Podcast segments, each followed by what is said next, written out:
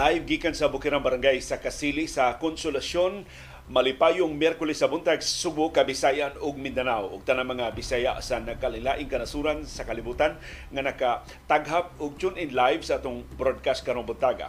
Karong buntaga atong susihon ang kahimtang sa panahon nagpabilin ang pagdominar sa amihan dinhi sa atong syudad ug sa probinsya sa Subo ug sa tibuok Kabisayan. Pero mas uwanon karon sa Mindanao tungod sa share line. Ang tibuok Mindanao mao'y nahulga sa share line ug nagbaha na rabah sa Davao Region o sa ubang bahin sa Mindanao tungod sa share line sa nangagi nga mga adlaw.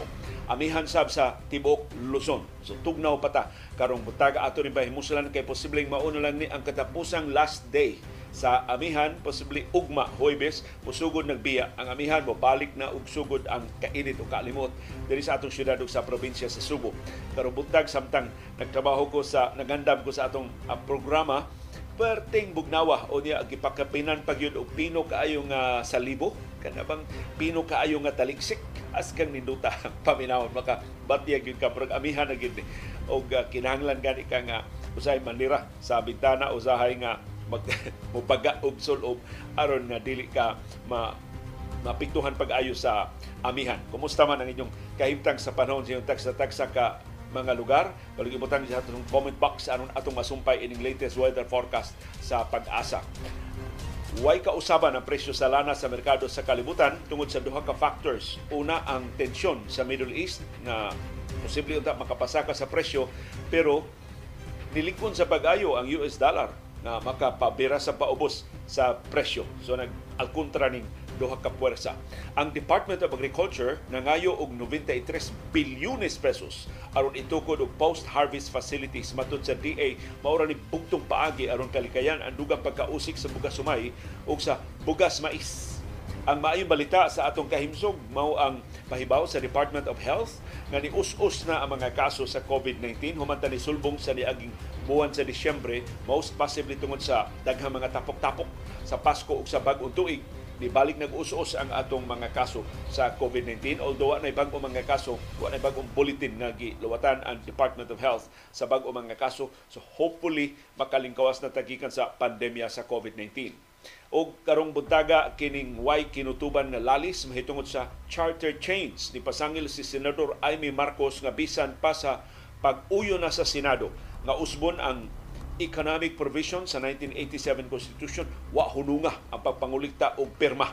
Nagsigi ko no gihapon ang pagbaha sa kwarta. In fact, mga kontraktor na sa Department of Public Works and Highways mo gigamit sa mga kongresista pagpapirma sa mga mulupyo sa nakalilain ng mga distrito. Gani ang COMELEC sa siyudad sa Mandawi, nakadawat na o petisyon sa People's Initiative na dunay 30,000 kapirma. Ready na para sa pag-usab sa 1987 Constitution. Amot doon na ba'y ubang mga lugar din sa Subo sa Pilipinas nakauna sa siyudad sa Mandawi. Mandawi mo ay champion. Dakong insentibo ini ang kongresistas Mandawi kung tinuod ng mga kongresistas Mandawi magibubuang minilyon ka pesos ng kwarta pagpangulikta sa 12% na pirmas tibok Pilipinas, at least 3% sa kada legislative district sa Subo o bahin sa atong nasod. Pero niya inindot ka insulti si Constitutional Commissioner Christian Monsod, kanhi chairman sa niya sa COMELEC. Pero usan niya gitudlo ni anhi Presidente Cory Aquino paghimo aning 1987 Constitution na atong napamatud-an atol sa pandemya nga ang katawhan gikan sa labing ubos nga ang ngadto sa labing taas posibleng mapasiog daog kausaban. So, tingali di na ta makapaabot og kausaban gikan sa ibabaw, pero mahimong magsugod tag kausaban sa labing ubos nga bahin sa atong katiligban. Napamatud-an na sa community pantries, napamatud-an na sa pagtinabangay sa labing ubos sa atong katawhan atol sa kagutom, atol sa kaway trabaho, atol sa kaway kahinguhaan sa pandemya nganong dili man nato mahimo aron pag-usab sa atong sistema sa politika aron pagbungkag sa politikan ng mga dinestiya na magipasinunggan na nakapaut-ut sa atong nasod hangtod karon. Pero niya ay usa ka ekonomista nga ganahan og charter change, pero iya pasidaan ang timetable sa charter change until October this year. Dili gani no mausab ang 1987 Constitution until October this year, patay ang charcha. Wa na'y mahitabo sa charter change. Nga nung Oktubre man karon tuiga. Kaya Oktubre karon tuiga, mao ang filing sa mga sertifiko di kandidatura sa mga managan sa local ug national elections unya sa Mayo sa sunod tuig. So kung why chacha by October, wa na'y chacha forever. Or at least sa termino ni Presidente Ferdinand Marcos Jr. O karong buntaga sab atong pangumustahon tong kasong gipasaka sa Subuanong may laking abogado nga si Attorney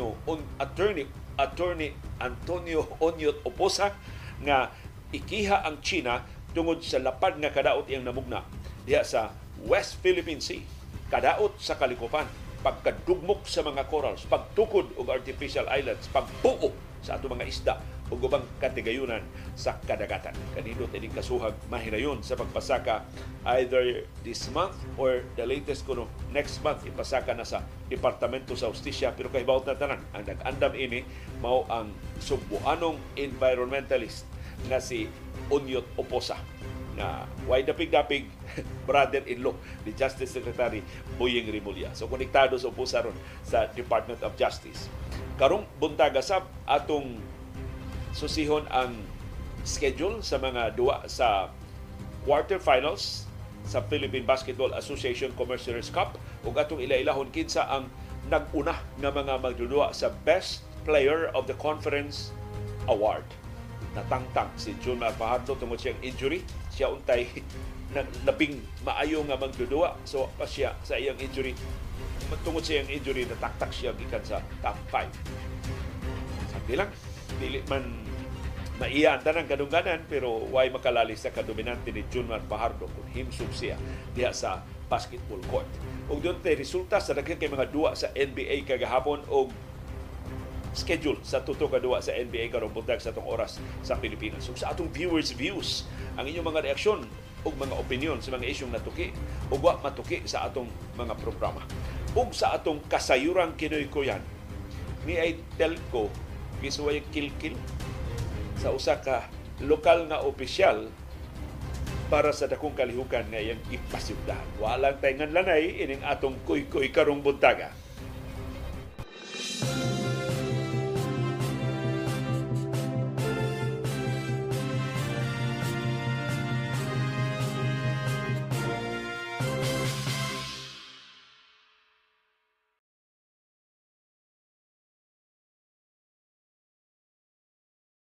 Kumusta man ang atong kahimtang sa panahon, amihan mo ipadayong modominar din sa atong syudad o sa probinsya sa Subo, mao siya modominar sa Bohol, sa Negros Oriental o sa Siquijor, sa tibuok Central Visayas.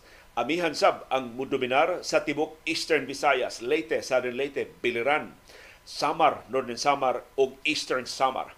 Amihan sab ang modominar sa tibuok Western Visayas, Iloilo, Aklan, Bacolod, Capiz, Antique o tibuok Western Visayas.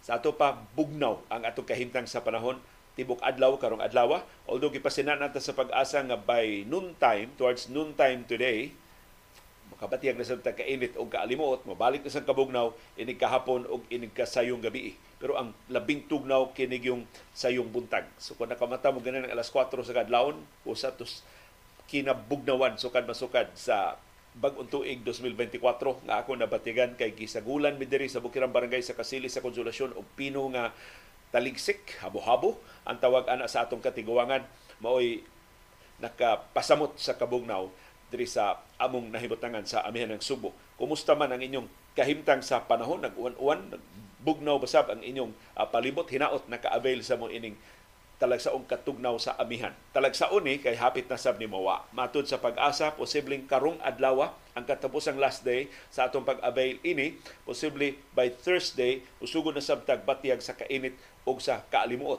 Although sa original forecast ni retired Pag-asa Vice Director Oscar Tabada nga may labing una nga nangagpas nga moabot ng amihan karong simanaha, matud niya by Friday pa mawa ang amihan, makabatiag ta sa kainit og kaalimuot inig ka Sabado na.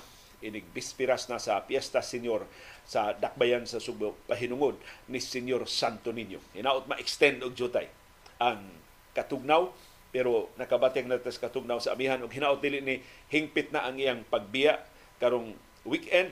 Mobalik pa ni siya later this month or sa Pebrero nga mo'y kinatugnawan nga buwan atol sa amihan sa atong kasaysayan, sa amihan din sa Pilipinas sa tibok Kapupunan. Ang share line naa karon sa tibok Mindanao.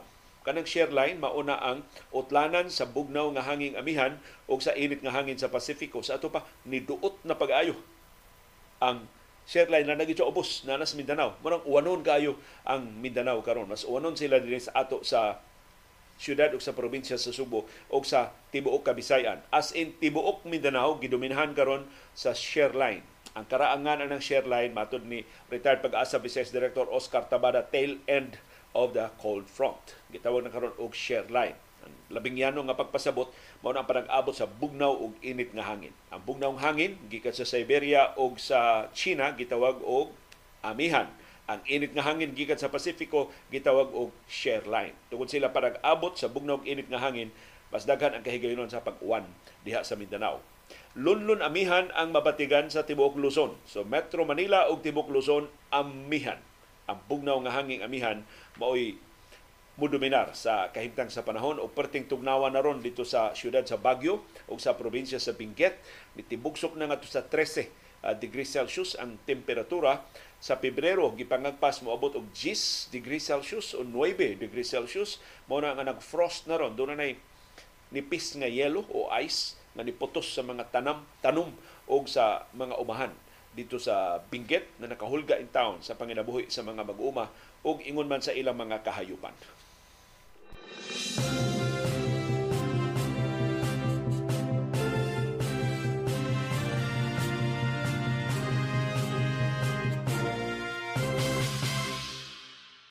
Ang lapad nga uwanda sa share line sa Mindanao niresultag lapad nga baha sa Davao Region nga mao'y nahimutangan sa Davao City. Namakwit ang mga mulupyo sa pipila ka bahin sa Davao Region tungod sa lapad nga baha nga kalit lang niigo sa ilang mga nahimutangan.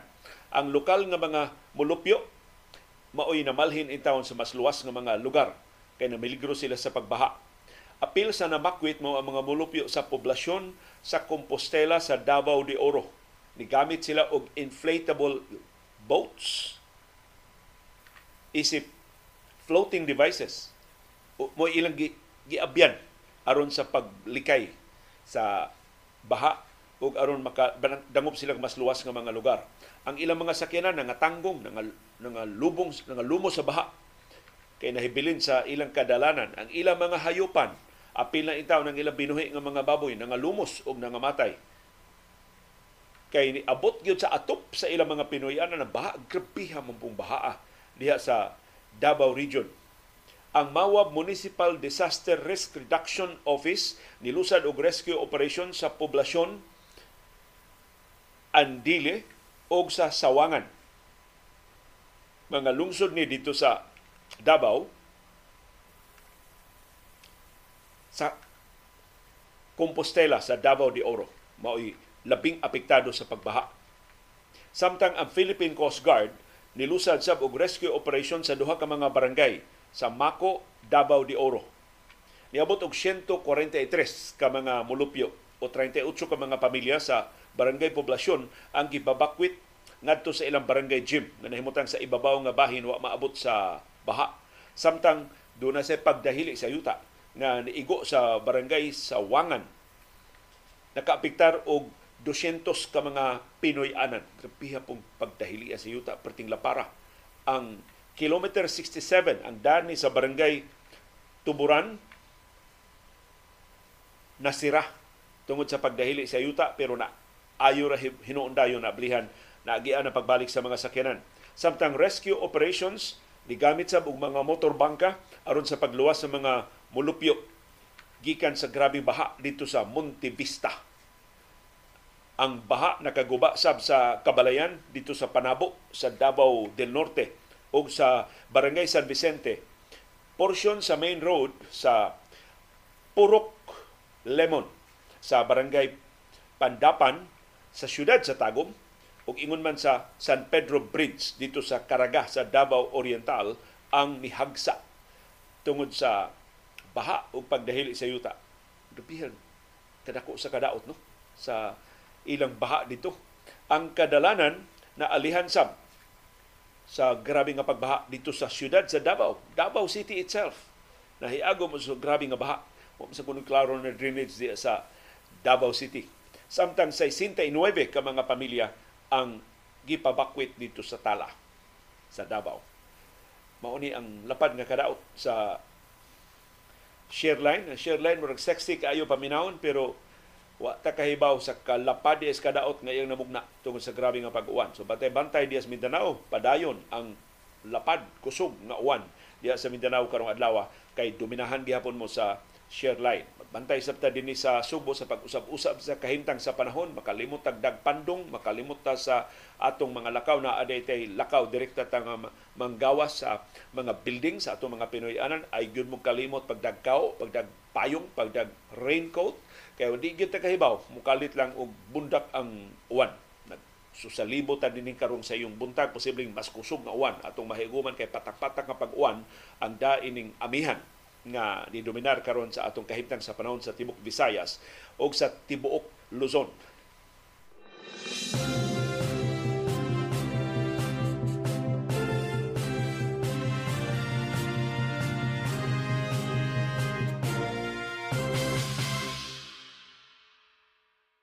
Nag-uwan dito sa Tandag City sa Surigao del Sur, sigon ni Sofia Villalobos, atong viewer. Samtang si Sam Dapi niingon na tugnaw diha sa Capitol Hills sa Cebu City karong orasa sa Kabuntagon. Nagasalamat ining inyong weather situationer. Si Crispin Kalumba niingon, madagumon ang langit o bugnaw ang hangin diri sa Bogo City sa amihanang Subo. Nagasalamat ining inyong update. Tugnaw sab diri sa Samar sigon ni Connie Kaunda. Dali ka sa Samar, Ma'am Connie Kaunda. Bugnaw sab ang Kabuntagon gikan ni Cesar Lagarnia. Wa mabutang ni Cesar ang iyang address si Attorney Carlos Alan Cardenas niyon. Grabe ang dagom diri sa ibabaw sa siyudad sa Mandaue. Gahabo-habo sab. Padong nako sa Santo Niño kay para sa Santos nga misa. So sa ato mga deboto ni Senior Santo Niño, mang-interview ra gud niya tag Kaparias Basilica Minore del Santo Niño, basta ang bana-bana minilyon ka deboto kada adlaw. Ang magpuli-puli lang pagsudgawas sa Basilica Minore del Santo Niño sa 11 ka misa. Ang kinasayuhan nga misa alas 4 kadlawon, ang katapusang misa murag alas 7 sa gabi. 11 novena masses ang gipahigayon sa kada adlaw diha sa Basilica Minore del Santo Niño. Mao na nga lisod kaayo sa labi na o magdaka og sakyanan, so ang advice gyud pangita na lang di ka parkingan sa layo. Total luwas naman gyud ang pagbaktas padung sa Basilica Minore del Santo Niño gikan sa kasilinganan nga kadalanan. Unya hilabihang tugnawan o inig misa na, pero tungod sa kabaga sa mga tao, sus magdagaang sa kunong kainit mas pagtuo ug sa pagdebosyon ni Senior Santo Niño murag man-neutralize ra gyud ang kabugnaw. Pero naadyo ko ni mga higayon mukalit ang bundak ang uwan, ready man sab ang mga payong sa Basilica Minore del Santo Niño. Unya nindot man sig kayo mga payong kay mga colors man ni Senior Santo Niño ang mga payong nga ipanghatag diha sa mga deboto nga maabdan in taon og uwan diya sa Pilgrim Center sa Basilica Minore del Santo Niño. So, welcome sa tanan nato nga mga deboto. Doon na tayo mga deboto nga taga-Iligan nga ni-chat nako kagahapon nga nagpuyo sila og hotel dinhi sa Subo og lipay kay sila nga maayo ang kahimtang sa panahon kaysa nangagi kunong katuigan perting uwana, perting bahaa. Karon kuno madadargit bisan og dunay patak-patak nga pag-uwan o niya nakatuman gid sa ilang panaad nga muanhi gyud sa Subo atol sa Piesta Senior. Ya do na sad tay mga deboto gikan sa Samar, gikan sa Bicol, na gikas Legazpi City. Ako kaubas ABS-CBN sa una mga deboto din ni Senior Santo Niño, niya sad sila mga parintes upo niya sila magpuyo dinhi. O niya manimba sad sila sa Basilica, although sila katultol kuno og simba ba sa kada adlaw gyud, pero nagatang gyud sila sa pagduaw ni Senior Santo Niño sa Birhen sa Regla Parish. So doon na si mga deboto na nag-atang na diha sa Birhen sa Regla Parish atol sa pagduaw ni Senior Santo Niño sa dayon tungang gabi og tibuok kadlawon hangtod sa pagpahigayon na sa fluvial procession inig ka alas 6 sa buntag unya sa Sabado pohon. Daghan sa kay mga mandawihanon nga ni ana diri sa nagatang na sa St. Joseph National Shrine ang kindak ang simbahan sa siyudad sa Mandawi at mangyud sa Mandawi City Hall na ana sad pagpabilin diha si Senior Santo Niño humas traslasyon sa Biyernes moabot na diha wa pay udto misahan unya tibok hapon tibok gabi nga dunay daghan kay mga kalihukan sa St. Joseph National Shrine. Daghan kay mga deboto ni ingon nga duna sila'y kabahin sa programa, duna sila'y mga papel sa kasaulugan mao na nga busy na sila og pangandam.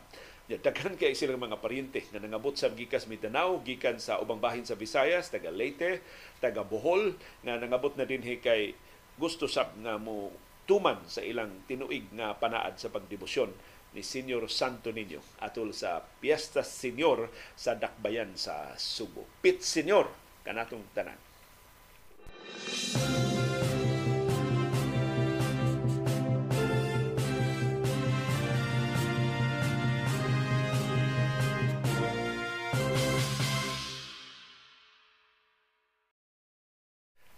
Gamay kaayong kausaban sa presyo sa lana sa merkado sa kalibutan tungod sa duha ka factors.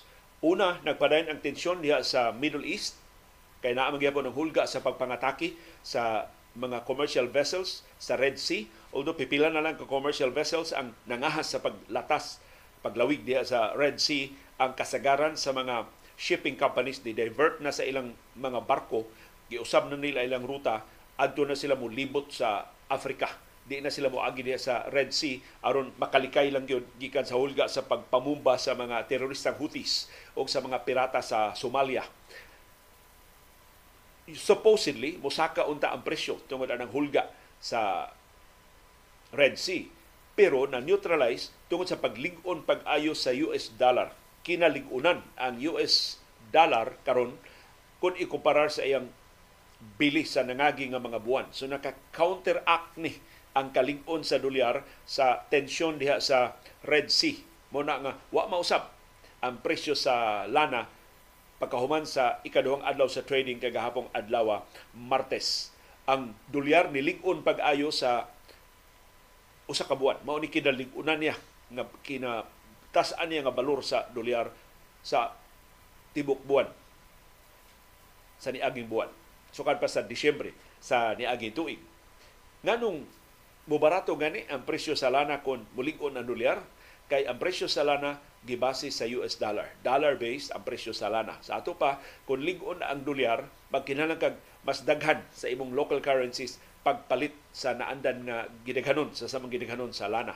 Mao na nga makapaubos na sa presyo sa lana kay musibog man ang mga mamalitay og lana. Di una sila mopalit og lana samtang lig-on pa ang dolyar.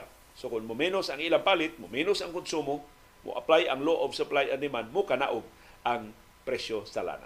So, mauni naka-alkontra, naka-neutralize og jutay sa parang tensyon diha sa Red Sea. Pero kabalakan ang sitwasyon diha kay daghan kaayong nagtinguha dunay mga Arab countries including Iran and Syria and maybe Lebanon nga gustong mudako ang gubat diha sa Gaza, nga moawas ang gubat gikan sa Gaza. Mao nang gipaningkamutan sa Estados Unidos ug sa ubang kanasuran nga dili na mahitabo nga ma-limit ra sa Gaza ang gubat sa Israel ug sa Hamas. Ang nahitabo mao nga si US President Joe Biden gi-pressure na pag-ayo karon didto sa Estados Unidos. Kay mag-eleksyon naman ang pagka-presidente sa Estados Unidos unya sa Nobyembre sa sunod tuig, so Nobyembre karong tuiga, so kinamasay na karon si Donald Trump ni daog ra ba sa pasiuna mga caucuses. Sa ato pa si Donald Trump dako kay higayonan mao imamahimong nominee sa Republican Party sa presidential elections sa Estados Unidos. Mapildi niya ning iya mga challengers nga mas moderate kay niya, gusto nga mahibalik ang Republican Party sa mainstream sa pamulitika diya sa Estados Unidos kay karon extreme na kaayo ang mga views sa Republican Party precisely tungod sa talagsaong popularidad o liderato ni Donald Trump. Yes, Donald Trump gisigihan og bira sa mga extremist sa Republican Party nga pasubraan pa, mo nadaghan kayong nahabalaka nga mobalik ang pasismo diha sa Estados Unidos kung makadaog si Donald Trump. So karon ang mga dumadapig sa ni US President Joe Biden na sige pressure niya, ayaw kay na suportahi ang Israel. Kaya kung imong suportahan ang Israel, samot pagtimbugsok ang imong rating. Kaya karon biya mas Biden sa rating ni US President Donald Trump.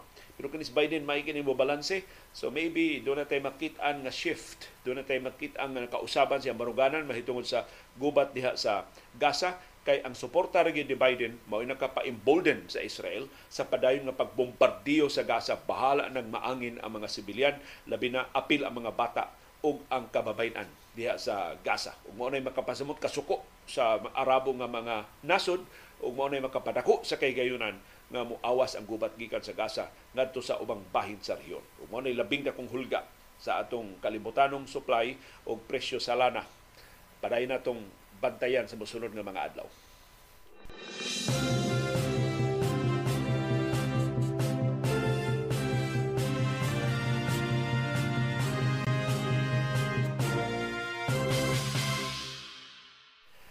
Nangayo ang Department of Agriculture og 93 billion pesos aron sa pagtukod og post-harvest facilities aron kalikayan ang padayon nga pagkausik sa bugas humay ug sa bugas mais, sa ani nga humay ug mais sa mga mag-uuma. Perti dakuha ining kantidara ug sama sa naandan, basta mga panginahanglan na gani nga ingon ini way kwarta ang atong gobyerno. Pero biyahe pa ni, kiat-kiat pa ni, charter chains pa ni, gawas dayon kwarta. Pertindakuas kwarta nga mulugwa dayon kun ang personal ng o pamolitika, politika ng mga interes na sa atong mga government officials mao'y atong maisgutan. Mato ni Agriculture Secretary Francisco Chu Laurel Jr., moabot og 12.7 ngadto sa 15% sa produksyon sa humay ang mawa tungod sa kakuwang sa post-harvest facilities. Nindot kay paminaw ang post-harvest facilities. Ang pasabot anak, bodega ragun. Ang pasabot anak, mga dryer. Ang pasabot anak, kana bang kabutangan sa ani kung dunay uwan. Kabutangan sa ani kung dili maayo ang kahintang sa panahon. Kay kung mag-ani ka, bubundak ang uwan, wa kay bodega, malata, mabasa o malata ang imong dili maugah ang imong bugas sumay. Paliton nas mga negosyante, barato kayo ang palit kay basa man, wa man maugah. Kung doon na kay post-harvest facilities, gikan sa pag-anik, kusog ang bundak sa awan, diretso sa mga bodega, diretso sa mga dryer, winner ang mga mag-uuma. Mapreserbar ang ilang kita, mapanalipdan ang ilang mga ani, gikan sa mga elements, gikan sa pagbundak sa awan, gikan sa pag-usab-usab sa kahimtang sa panahon. So, why lalis? Importante kaayo ang post-harvest facilities. Up to 15% sa atong rice o corn production ang nausik kay wa tay klaro nga mga post-harvest facilities. Para sa rice o corn post-harvest facilities, matod ni Laurel, nagkinahanglan og 93 billion pesos. Ingos Laurel, karong tuiga 2024, ang DA gigahinan lang og usa ka bilyon ka pesos para cold storage. So matod ni Laurel, ang iya ra gyud matukod nga cold storage para ra gyud sa Luzon, kaluoy sa mga utanon o sa mga prutas diri sa Kabisayan o sa Mindanao. Kini sang cold storage para sa mga utanon, kay mga utanon ba dili mahalin dayon. Labi na og dagsa ang mga utanon, dili mahalin dayon sa binggit tungod sa frost, tungod sa yelo o tungod sa kaabunda sa ilang ani, ang ila itaw mga utanon gipanghatag na lang. Kung nabaligya man parting baratuha sa presyo sa ilang mga utanon. Kay why cold storage?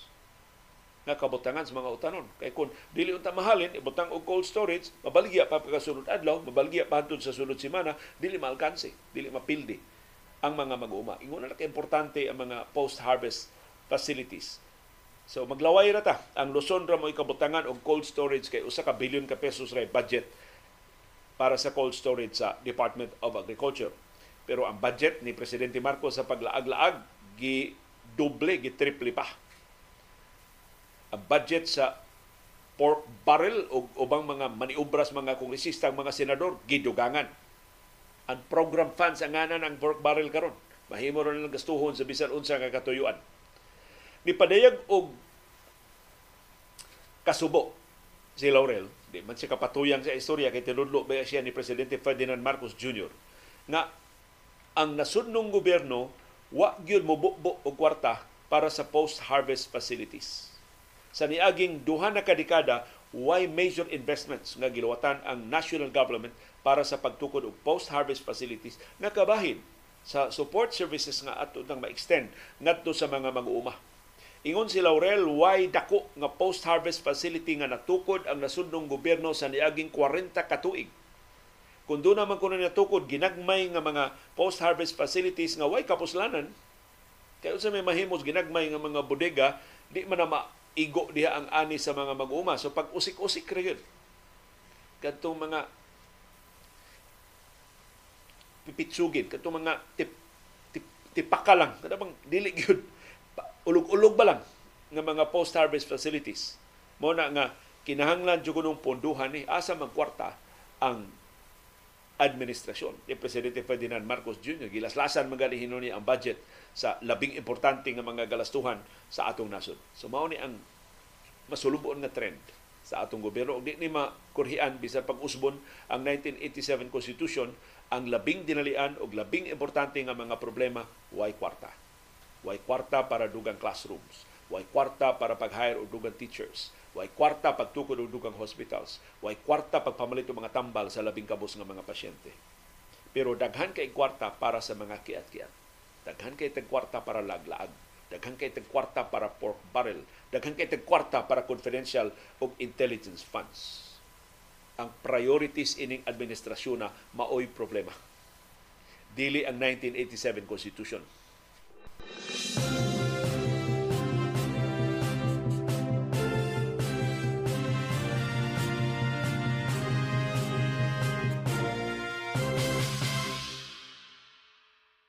Ang maayong balita mao ang pag-us-us sa mga kaso sa COVID-19 sa tibuok Pilipinas sigon ni sa pasalig sa Department of Health. Wa sila giluwatan nga bag-ong mga numero, pila na ni kaadlaw nga way bag-ong mga numerong giluwatan ang Department of Health sa mga kaso sa COVID-19. Pero sa ilang situational report sa COVID-19, nipasalig ang Department of Health, padayon ni us-us ang bag-o mga kaso sa COVID-19, 4% ang us-us sa mga kaso kung ikumparar sa nangagi nga mga semana. Ang figures giluwatan sa DOH from December 26, 2023 hangtod January 1, 2024, dunay 3,147 ka bag-o mga kaso sa COVID-19 sa tibuok Pilipinas. Sa ato pa, kada adlaw doon natin average ng 449 ka mga kaso. Dayon yung tapos sa 2023, hangtod sa New Year's Day, January 1, 2024. Ubos og 10% kung ikumparar sa mga kaso sa gisundan nga semana. Niabot og 501 ang average cases gikan December 19 hangtod December 25. Kini tungod gyud sa mga Christmas parties. Niabot og 3,507 ang total cases. Og ang data nga gipagawa sa Department of Health gahapong adlaw as of January 8 hangtod ni sa Enero 8 dunay 502 ka bag-o mga kaso sa COVID-19. Ang active cases karon sa tibuok Pilipinas niabot og 6,138. 6,138 mao ni ang mga pasyente nga nahibilin sa tumang ospital og isolation facilities. Kasagaran hinuon sa mga pasyente sa COVID-19 mild ra ang mga symptoms. Pipila ra gyud ang na ICU, pipila ra in town ang namiligro og nangamatay gid gani ang uban. Kasagaran katong dunay mga comorbidities, dunay mga gibati nga mga sakit or kadtong mga nagpangidaron og 60 pataas. Kasagaran sa mga pasyente na hayagom og acute respiratory infection. Morning. Kasagaran sa mga kaso sa COVID ganong grabing ubo, grabing trangkaso, laban sa hilanat. Pero kutob ra diha, dili mas grabe pa sama sukwahi sa nangagi nga mga higayon sa pagsulbong sa mga kaso sa COVID-19. Kasagaran sa mga pasyente dunay sipon, dunay karat sa tutunlan, dunay ubo og makarecover dayon human sa duha ngadto sa tuto ka adlaw. Bitaw kasagaran sa mga kaila nako nga na COVID karon bag-o, grabe kuno kay ilang muscle pains, grabe kay ilang gibati, luya kay sila, pero after 2 days kalit na sila kabaskog. Murag kalit na sila biyaan sa kagaw. So di gihapon ta mo kumpiyansa. Bisan ko ni us-us na atong bag-o mga kaso sa COVID-19, padayon lang gihapon ta mo observe sa minimum health protocols, Padang gihapon tang musul-ob sa face mask sa mga crowded o congested areas. Padang gihapon tang mulikay sa wakinhanglanan nga mga tapok-tapok o padang gihapon tang mo badlong sa way kapuslanan nga mga kiat-kiat.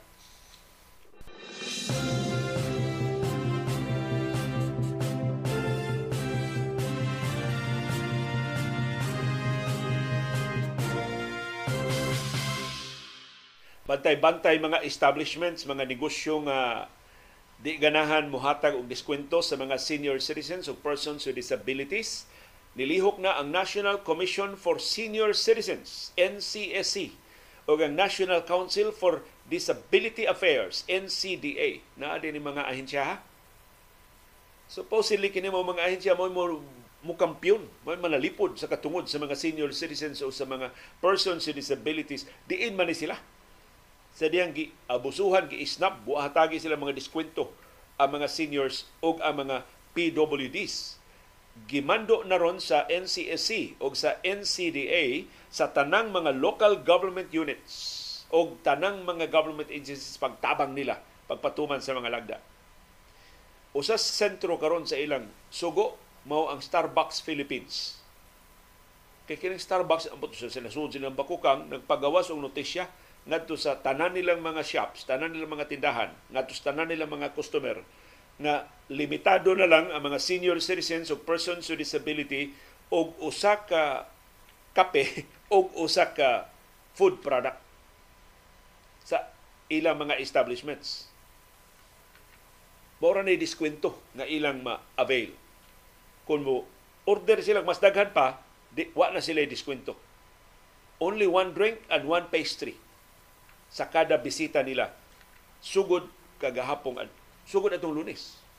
Gisugdan ni sa Starbucks. So gisuwatan dayon ang Starbucks og gipahinumduman nga kinang tumano nila ang balaod.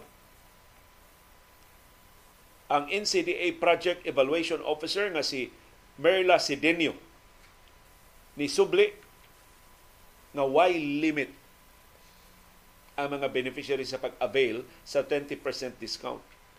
Kung ang senior citizen makahurot og duha ka kape, ngano usa ra man ka kape ang doon discount? Tahuron ang kadakong konsumo sa kape. Bitaw karon ba ang pagkonsumo og duha ka kape? Sayo-sayo no na tungod ba ka stressful sa atong kinabuhi. Pero mura ni bag nakaminos ba sila sa mga senior citizens nga op namoy diskwento usa ra ka kape, ha? Usa ra ka usa ra ka pastry, ha? Duhaon ganyan yung order, dako mong kaon, may batasan. Usa ra na i-discount, ana. Murag mauna impression ining notisya sa Starbucks. Ang NCAC, pinagi siyang chairperson nga si Franklin Quijano, nipadasab sa ilang abogado ngadto sa Starbucks aron nga pahinumduman sa kalapasan nga ilang nahimo. Ang Starbucks Philippines, tungod ani mga tanawaran ni mga business establishments, basta imbestigahon na gani, mabuutan o kalit.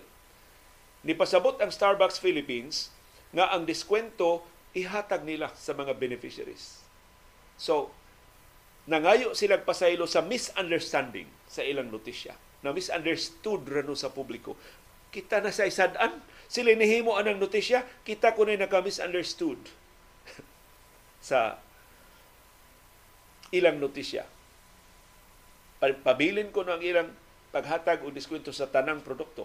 Pero doon na tayo viewer, karoon tayo sa itong viewers views, niyon kaniad to naman yung Starbucks, pero kaniad to duhara ka pastry ang limit. O di kang ikatuluwa na yung diskwento.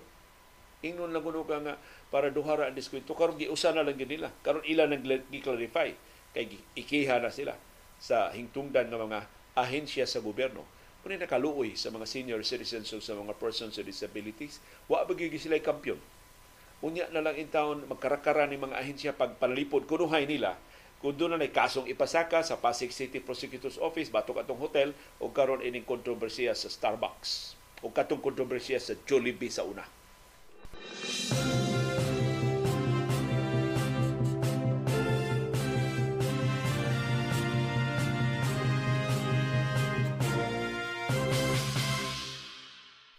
Sa pikas nga bahin, doon na sa reklamo ang grupo sa mga restaurants dinhi sa Subo sa Bamahin sa Pilipinas nga giabusuhan sabno ni ang mga diskwento na ay mga senior citizens nga kadudahan senior citizens ba, pero ang labing dako jud kuno kay ang abuso kini mga persons with disability. Kay duna noy pamilya nga mangaon ang mama ug ang papa senior citizens. So okay ra.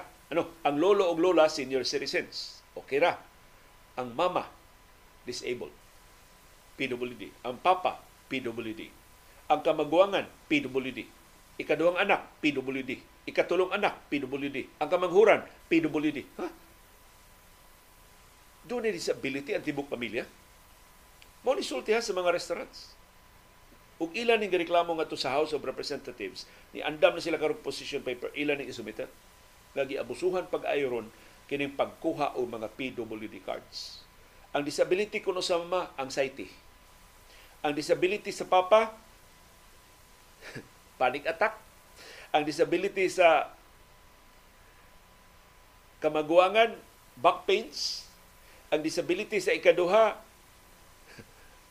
bisag unsa na lang kuno ang mga disabilities. So, ilan ang gisusi nga naman yung mga disability, ha? Covered ba din is balaod? Covered sa balaod. Naa sa balaod. Covered kini mga disability. Pero, tinuod ba ni? Gidiagnose ba gini sila? Doon na ba medical certificate sa ilang mga disability? Muna gusto nang mahibawan. Gikan sa mga local government units. Huwag ba sila mga migol na munisipyo o city hall, gipalutsan sila o mga PWD cards. Kaya pwerte na ko as diskwento ha, 20% ang diskwento sa parking, sa restaurants, o sa uban ng mga transaksyon. So, kining grupo nga Resto PH, maoy ni rehistro sa opisyal nila nga pagsupak. Ining pag-abuso na. Kini paghatag o mga diskwento sa tanang senior citizens o persons with disabilities kay giabusuhan na ang ilang mga cards. Matod sa usa ka restaurant, I've had a customer where as a requirement, a pilot should have a good vision. And yet, may PWD card for visual impairment. Piloto. Piloto sa aeroplano, niadto sa restaurant, ang iyang disability, visual impairment. Nganong piloto man siya? Ngadto na siya, visual impairment. Diba, ipang-apply ganun imong Air Force? Kila 2020 ang imong vision? So, muna, gibasihan sa mga restaurants na kadudahan ko ni mga PWD cards.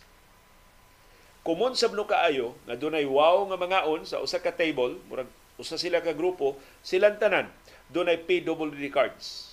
Gikas mama, papa, anak, lola, hasta pa kunong gamay kay bata. Nagibutang pa og kuna, dunay disability. Lain pag yung reklamo sa restaurant PH, kiniko nung gitakda sa balaod na Resto PH, kining ilang grupo, kining gitakda sa balaod na makadawat sila og rebate gikan sa Bureau of Internal Revenue. Dili kuno ni tinuod. Sa 20% discount nga ilang ihatag sila mga customer, ang ila kuno makuha 2% ra na rebate gikan sa Bureau of Internal Revenue, BIR. Ato ni susihon. O kung mahimo na ng investigasyon sa House of Representatives, maybe padayag sab sa mga business establishments ang ilang lehitimo sab na mga concerns. Kaya kung tinuod ning abusuhan na ng mga seniors o PWD cards, ang ayan nga nabadlungon. Pangitaan na paagi sa pagbadlong. Pero dili na to hikawan ang tanang senior citizens o tanang persons with disabilities tungod lang sa abuso sa pipila. Muna ang ayan nga hinumduman sa mga negosyante. Dili nila silutan ang tanan tungod lang kay dunay pipila ka mga palusot. Nagpabilin ang balaod bisan pa sa pagpangabuso sa pipila. Kining pipila nga nangabuso, way atong pangitaag paagi sa pagpadlong. Dili ang tanan hasta mga nagbinuutan, hasta intawong tinuod yun nga nagkinahanglan og ayuda, hikawan nato sa ilang mga benepisyo nga gimando sa balaod in the first place.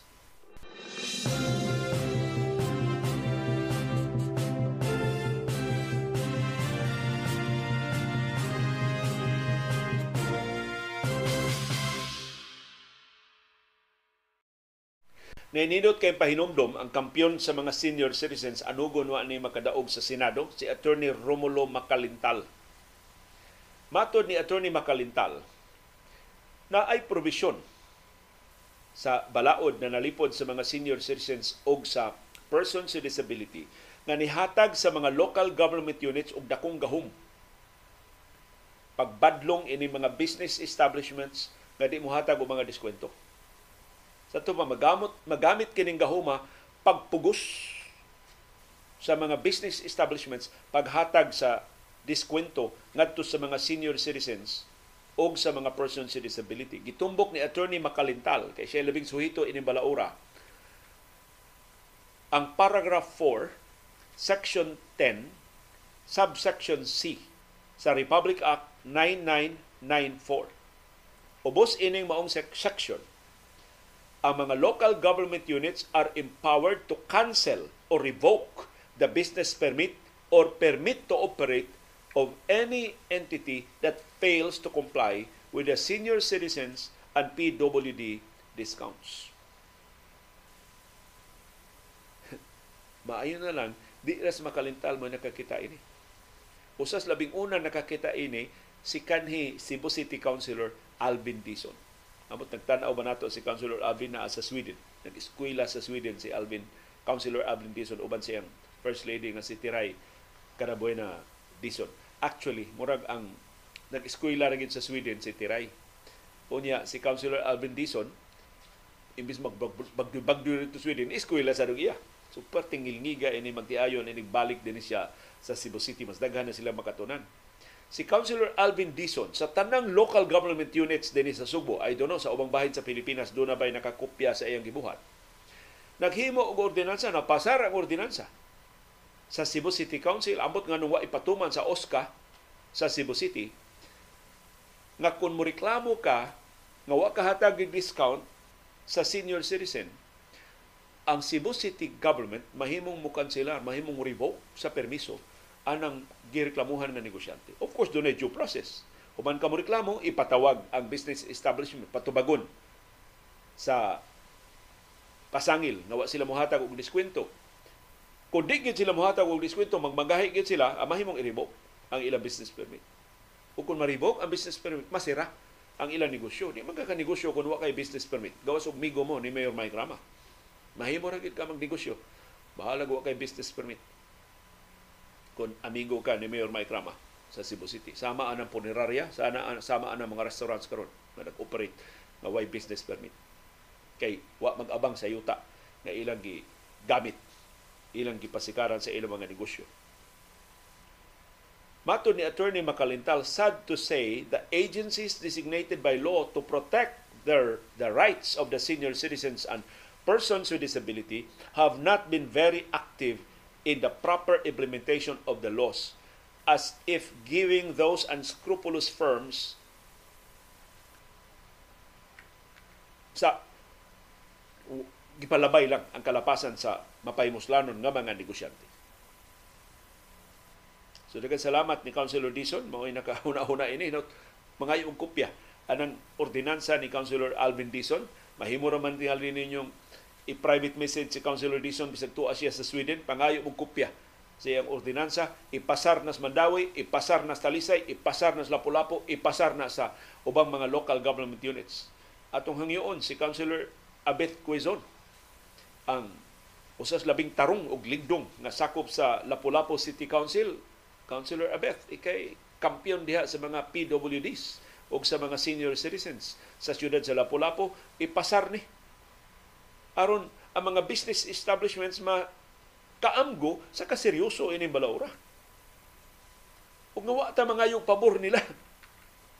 Gawas kung tinuod ni nga wa sad sila klaro nga rebate makuha sa Bureau of Internal Revenue kana atimanon sa na, pero dili isakripisyo ang benepisyo sa mga senior citizens o sa PWDs kay mao man gimbutan sa balaod. Ang balaod kinahanglan man nga ipatuman hangtod mapamatud-an ang balaod nga illegal or unconstitutional.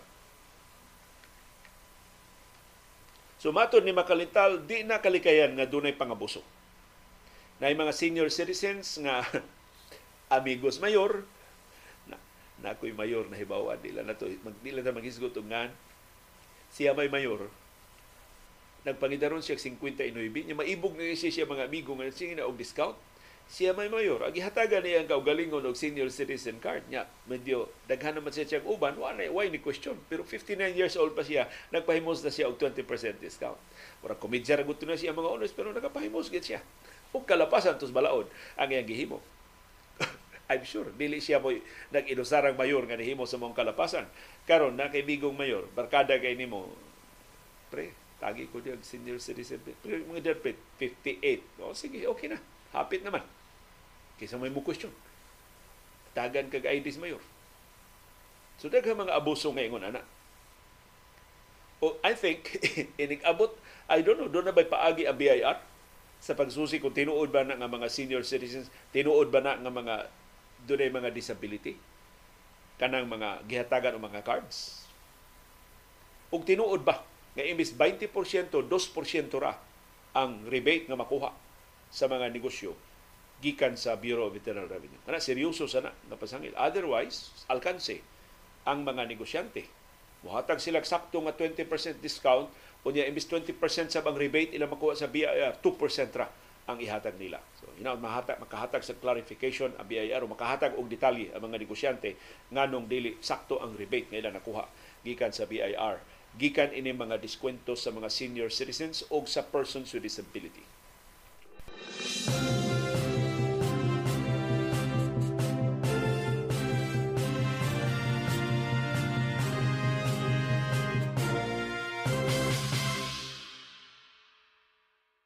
Ni ay di may balita para sa mga sakop sa pag-ibig. Murag dili ni mahigugmaon kining balita gipahibaw sa Home Development Mutual Fund o pag-ibig fund nga madoble na ang bayranan sunod buwan, Pebrero 2024. Ang monthly contribution gikan sa mga sakop sa pag-ibig madoble from 100 pesos karon ngadto na sa 200 pesos sugod sa sunod buwan sa Pebrero. So para sa mga trabahante, 200 pesos na ang counterpart sa mga employers, 200 pesos pod. Sa ato pa 400 pesos per month na ang premium sa pag-ibig fund. Na dako lang gihapon kining pabor para sa mga trabahante. Tiaw na 50% ra sa premium ang imong bayran. Kun wa na kay trabaho, pareha na mo, magpamimbro mi og pag-ibig, 100% ang among bayran, 400 pesos ang among bayran kada buwan, sugod-sunod buwan. Pero kung doon na mo'y trabaho, 200 pesos ra inyong bayran, ang laing 200 pesos counterpart sa inyong employer. So dako kayo nga benepisyo. Muna nga pasalamat mo nga doon may trabaho o pasalamat mo nga sakop sa pag-ibig o sa SSS o sa GSIS. Kay mo counterpart mo nga ang inyong employers. So na-subsidize ang inyong retirement fund. Kaysa self-employed mo, 100% sa inyong premium ang inyong bayran. Ipasalig ang pag-ibig na kining increase sa premium gitumong ni aron pag-sustain sa mga panginahanglan sa mga membro. Aron makalahutay ng pag-ibig pagserbisyo sa mga membro. Mo-reflect sab ni sa dugang mga benepisyo sa pag-ibig. Wa hino magisgot ang pag-ibig unsay dugang benepisyo ma-avail sa mga membro. Matod sa pag-ibig, simple kay ang logic ining benepisyo sa mga membro kung maumintuhan ang premium sa pag-ibig. Kung marami pong savings ng isang pag-ibig member, malaki din po yung ma-earn nila. Pasayloan mong tinagalog. So, babalik at babalik pa rin po yun sa pag-ibig member. So, mas dako man kuno ang imong savings, kay nadubli na ba ang imong contribution, mas dako sab kuno ang mubalik ngadto sa mga membro. Mga itag specification sa pag-ibig kung sa may additional benefits na makuha sa mga sakop sa pag-ibig kung madayon na umintuhan na ang premium sa pag-ibig from 100 pesos to 200 pesos per month. Na mahimo ng 200 pesos uban ang counterpart sa mga employers, mahimo ng 400 pesos sugod sa sulod buwan. Unsa may maduble basab ang mga benepisyo, unsa may maduble nga mga pribilehiyo na ma-avail sa mga sakop sa pag-ibig. Ngunay ang labing importante gyud unsa may garantiya kanang kwarta sa pag-ibig mabalik gyud na ngadto sa mga sakop in terms of housing benefits, in terms of loan benefits, nga makahuam in town sila panahon sa ilang panginahanglan, ya di na maadto sa pribado nga mga bulsa. Ako, kining bahay nga akong gibarugan, inutang nina ako gikan sa pag-ibig. So, naka-avail ko ini mga benepisyo sa pag-ibig. Naka-avail ko sa mga benepisyo tungod sa akong mga contribution sa pag-ibig sa nagtrabaho pa ko sa DYAB o sa ABS-CBN. Pero hinaot, i-spell out sa pag-ibig unsay dugang mga benepisyo na ma-avail sa mga sakop karon nga madoble na. Kun madoble, madayon sa pagdoble ang bayranan sa mga sakop sa pag-ibig sugod sa sunod buwan.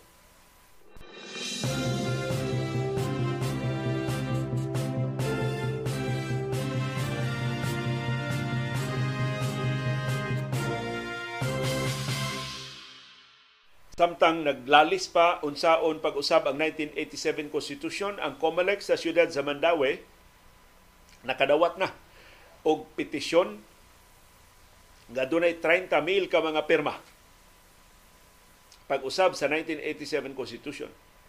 So nag-ambot doon na ba mas nag-una pa sa siyudad sa Mandaue na doon na porma na doon ay 30,000 ka mga pirma. Gikan ni sa 27 ka mga barangay sa siyudad sa Mandaue. Pagdason ni sa People's Initiative pag-usab sa 1987 Constitution. Sa ito pa katong mga porma nga gipadangat sa atong mga viewers dinhi sa atong programa sa ubang mga barangay, sa Cebu City, sa Talisay City, porma pa to. Wa pa to yung mga perma. Diri sa Mandaue, permado na. O gisumiter na nga to sa COMELEC.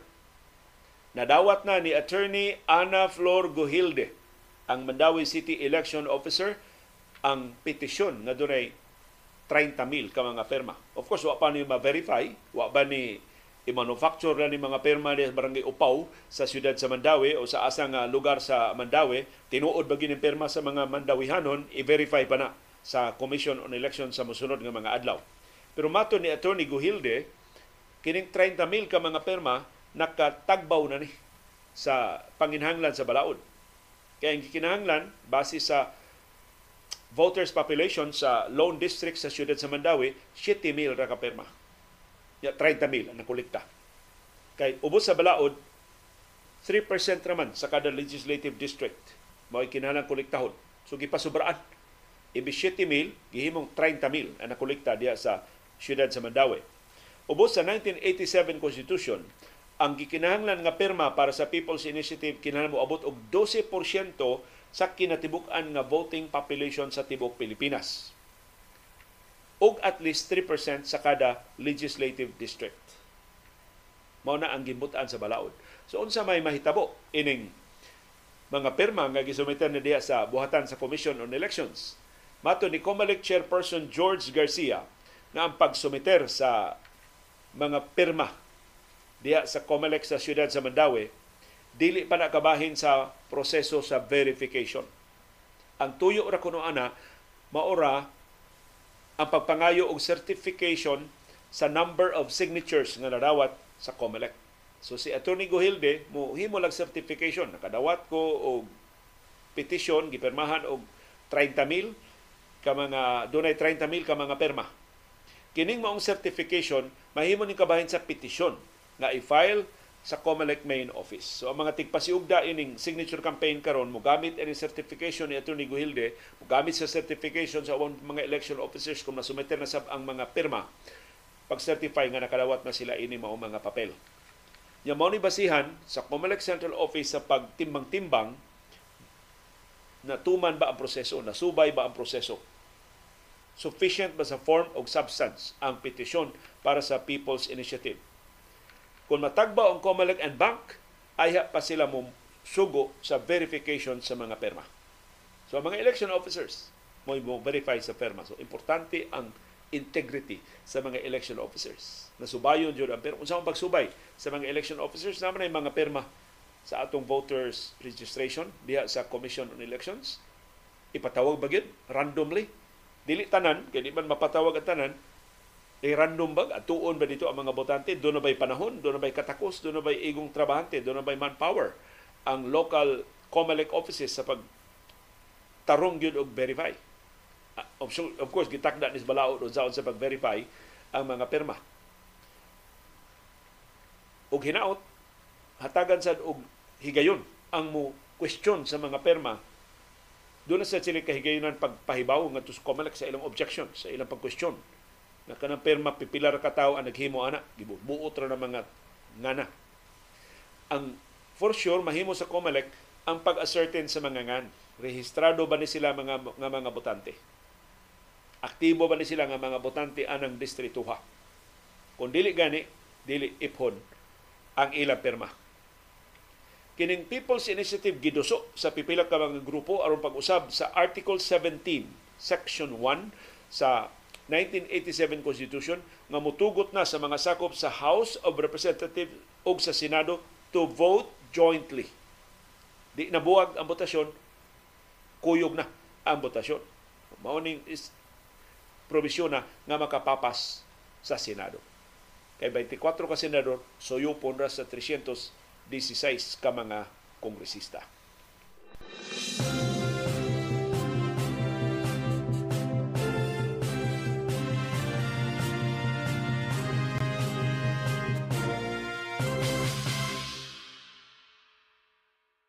Doon na tayo viewer nga si Marilyn Ness, niingon kanang gipapirma sa Mandawi ang sulti para ayuda ni Lolipop Uwano. Akong katabang ang nagsulti. Upat sila sa ilang household, dapit sa ilang balay, ubos sa bridge, diya sa siyudad sa Mandawi. So, gipasangilan si Kongresista Lolipop Uwano nga ni misled no sa mga Mandawihanon, pinagi sa pag-ingon nga mopirma sila para mahatagan og ayuda. So hinaot matarong ni verify. Doon ay paagi si Attorney Gohilde sa pag-verify ining pangangkon nga doon na 30,000 ka mga perma dias Mandawi pag suporta sa kampanya pag-usab sa 1987 Constitution. Pero muna hindi na ito masabtan. Abli na ang mga senador sa pag-usab sa 1987 Constitution. Nganong ipadayon pa man ang pagpangulikta sa mga perma? Gihangop na, gisuportahan ni House Speaker Martin Romualdez ang Constituent Assembly nga gisugyot nilang Senate President Migz Zubiri. Anong padayon pa sila ng ulikta o perma? Anong wa man nila hununga? Anong hantod karon wa may deklarasyon si Romualdez nga moingon, ops, wa na'y People's Initiative, di na tamang ulikta o perma, kay abli na ang mga senador. Nganong ang People's Initiative pamanta nga ang mga senador mosugot naman, molingkod ang House ug Senado isip Constituent Assembly. Niuyon naman gani sila nga usbon ang economic provision sa 1987 Constitution nga mauray atong demanda. Nganong wa pa may deklarasyon si Romualdez o kaubanan hangtod karon. Nandoon sa karanan ang pasangil ni Senador Imee Marcos nga nagpadayon pa ang pagpangulikta og perma. Na tingali ang mga kongresista hangtod karon why bilib sa mga senador na dili ni tinud-on sa mga senador nga molingkod sila isip Constituent Assembly. So isip assurance, isip garantiya nga mapugos yun nila mga senador nga mag-con-as, ipadayon sa ang People's Initiative. Ipadayon sa pagpangulikta og perma.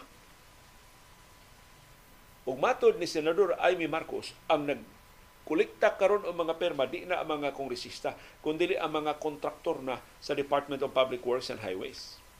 So, posible ang mga kontraktor, giingnas mga kongresista, gusto ka ipadayon ang proyekto, gusto ka doon na bagay proyekto karon tuiga. Sige, kolektahi ko mga 500 ka perma kada usan ninyo ng mga kontraktor. Ingon si Marcos, giduso gihapon sa nagkalilain ng mga grupo na nagsuporta sa Chacha diha sa Region 1, sa Ilocos Region na may teritoryo sa mga Marcos o sa Region 4A sa Calabar Zone. Tungod no kay nabisto ang pagbabaha sa kwarta, ang mga kongresista o mga mayor nahipos na. Pero ang mga kontraktor na sa mo'y ilang gipalihok padayon sa pagpangulikta sa pirma para sa kausaban sa 1987 Constitution. Matod sa Department of Public Works and Highways, ilang i-verify ang pangangkon ni Senador Imee Marcos. Ilang ipatawag ang mga representante sa nakalilain ng mga rehiyon na ginganlan ni Marcos, ang Region 1, Ilocos Region, o ang Region 4A, ang Calabar Zone. Kung tinuod ba nga nangulikta sila o pirma.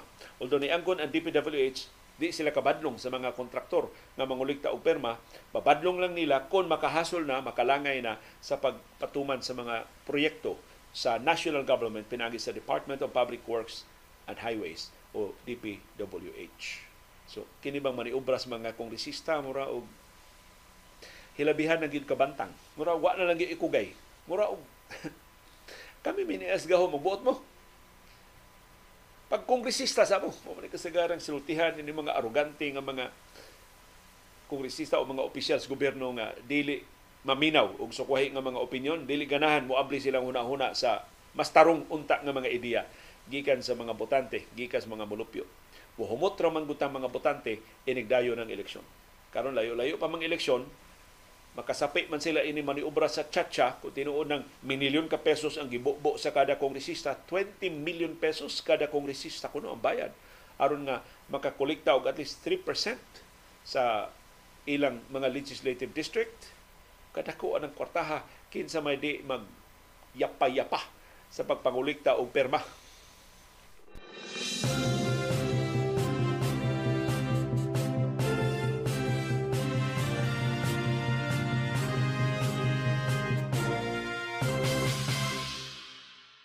Usa sa mga nagpanday sa 1987 Constitution, si kanhi Constitutional Commissioner Christian Monsod, nga nahimo sang chairman sa Commission on Elections, niingon kuyaw ni ang sugyot sa mga senador nga kanang mga economic provisions ilang usbon pinaglang sa pagsumpay o usa ka phrase na otherwise provided by law. So di gani nila usbon, wa gani sila specific na changes sa mga economic provisions, ila lang sumpayan o provided by law or as provided by law. Ingon si Monsod, binuang kanang maong kausaban, palusot na, mahimo hinong masayo na ang pagwatas-watas sa 1987 Constitution. Kay ubos sa balaod ang requirement sa pag-usab sa konstitusyon, kay importante man gid kaayo ang konstitusyon, magkinahanglan ka og more than majority. Pero butangan og unless otherwise provided by law ang mga economic provisions, simple majority na lang ang gikinahanglan pag-usab sa maong mga provision. So kining sugyot ni Senate President Migz Zubiri, Senate President pro tempore Lori Legarda og Senador Sani Angara, tinakpulan ni. Gawas nga tinapulan, minaro. Aron lang ni ingnon nga ilang gituman ang pag-usab sa economic provisions, wa sila ka-realize unsa nakasayon ang pagwatas-watas sa konstitusyon kung mapatuman ni. Nga ilang butangan og phrase nga unless otherwise provided by law. So gidili ang pagpanagyaw og yuta sa mga langyaw unless otherwise provided by law. Gidili ang 100% nga ownership sa media sa mga langyaw unless otherwise provided by law. So kung na na maong phrase ipatumoy ana maong nga provision matod ni Monsod, mahimo nang usbon by a simple majority sa House o sa Senado. Madefeated ang constitutional requirement. Dako kay mayoriya gikinahanglan una mausab ang konstitusyon. Kay ang by then kun mapasar kini maong kausaban, ang pag-usab-usab sa konstitusyon mopareha ra sa pagpasar og ordinaryo nga balaod. Way kalainan sa pagpasar og balaod nga mag-usab sangan sa dan, mag-usab sangan sa eskwelahan, mag-usab sangan sa ospital. Mudeklarar og local holidays sa usa ka lungsod, usa ka syudad. For example, ang panginahanglan pagpasar og ordinaryo nga balaod, simple majority ra. Sa ato pa, 50% plus 1 sa mga kongresista, 50% plus 1 sa mga senador. Pero kung ang konstitusyon na mao'y usbon, ang panginahanglan sa balaod, 3/4 majority vote sa House of Representatives o sa Senado. 3/4, dili majority lang. So mas dako, mas daghan ang panginahanglan. Sa ato pa, murag harmless kaayo paminawon ang proposal nilang Zubiri, Legarda ug Angara nga botangan lang og as unless otherwise provided by law ang mga economic provisions sa 1987 Constitution, pero mo expose na sa maong mga provision sa posibleng pagmaniubra o pagwatas-watas sa simple majority na lang sa mga kongresista o mga senador. O kanang ilang limitasyon nga ang kausaban kuno sa 1987 Constitution para ra sa economic provisions on public services, education o advertising industries, wa may garantiya. Inig-abli na gid nimo sa Constitution, mahimo mangunang usbon hasta ang sistema sa gobyerno, mahimo mangun palapdan ang ilang mga termino, mahimo mangun dugangan pa ang ilang mga gahom o mga influensya. So niingon si Monsod na ang ngayon tumanon ang 1987 Constitution, ang paagi ngayon gitakda sa pag-usab sa Constitution. So i-preserbar kanang 3/4 majority vote. At least magkalisod-lisod kung doon mo maniobra pag-usab sa Constitution. Dili parihang sa ordinaryong mga balaod nga sayon-sayono na lang. Simple majority na lang ang gikinahanglan. Ug hangtod karon, mato ni Monsod, pila na ni kabuhan ang debate sa charter change. Si Romualdez karon, si Zubiri, wa gyud makaspecify unsa man nga mga specific provisions ang gusto nilang usbon. Ug unsa man nga ilang nga mga provision ang ilang usbon sa unsa nga provision? Unsa may bagong provision nga ilang ipasukip sa 1987 Constitution? Wa gyud naghisgot ana bisag usa.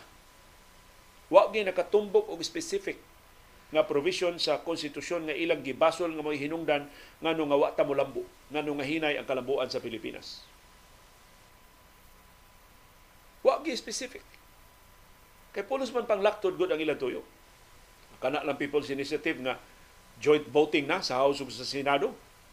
Unay labing bastos nga panglaktod. Nya malipat ang katawhan kay patuohon nga ayuda to ilang gipirmahan. Matod ni Monsod, alam ninyo ang gusto nilang gawin mag-insert ng phrase o line na unless otherwise provided by law, kaya hindi pa dinidiskusyonan ano ba ang kanilang gustong amendment or revision. Ipalusot yun. Wa pa ta kahibaw sa ilang gusto nga usbon, nya ingnon na lang ta nga mauni kausaban, butangan na lang unless otherwise provided by law, lusotan ang kausaban nga gusto nila nga mapatuman, gusto nila nga mapalusot. Ato ba ng tugutan? So, daghang salamat ni kanhi Constitutional Commissioner Christian Monsod sa iyang pag-edukar nato unsay mga implikasyon ining mga lipat-lipat sa atong mga senador o mga kongresista.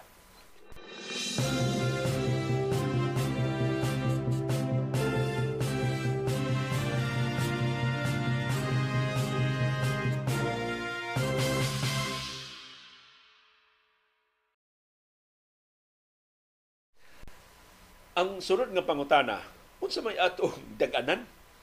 Karon nga ang mga senador ni Oyo na sa charter change.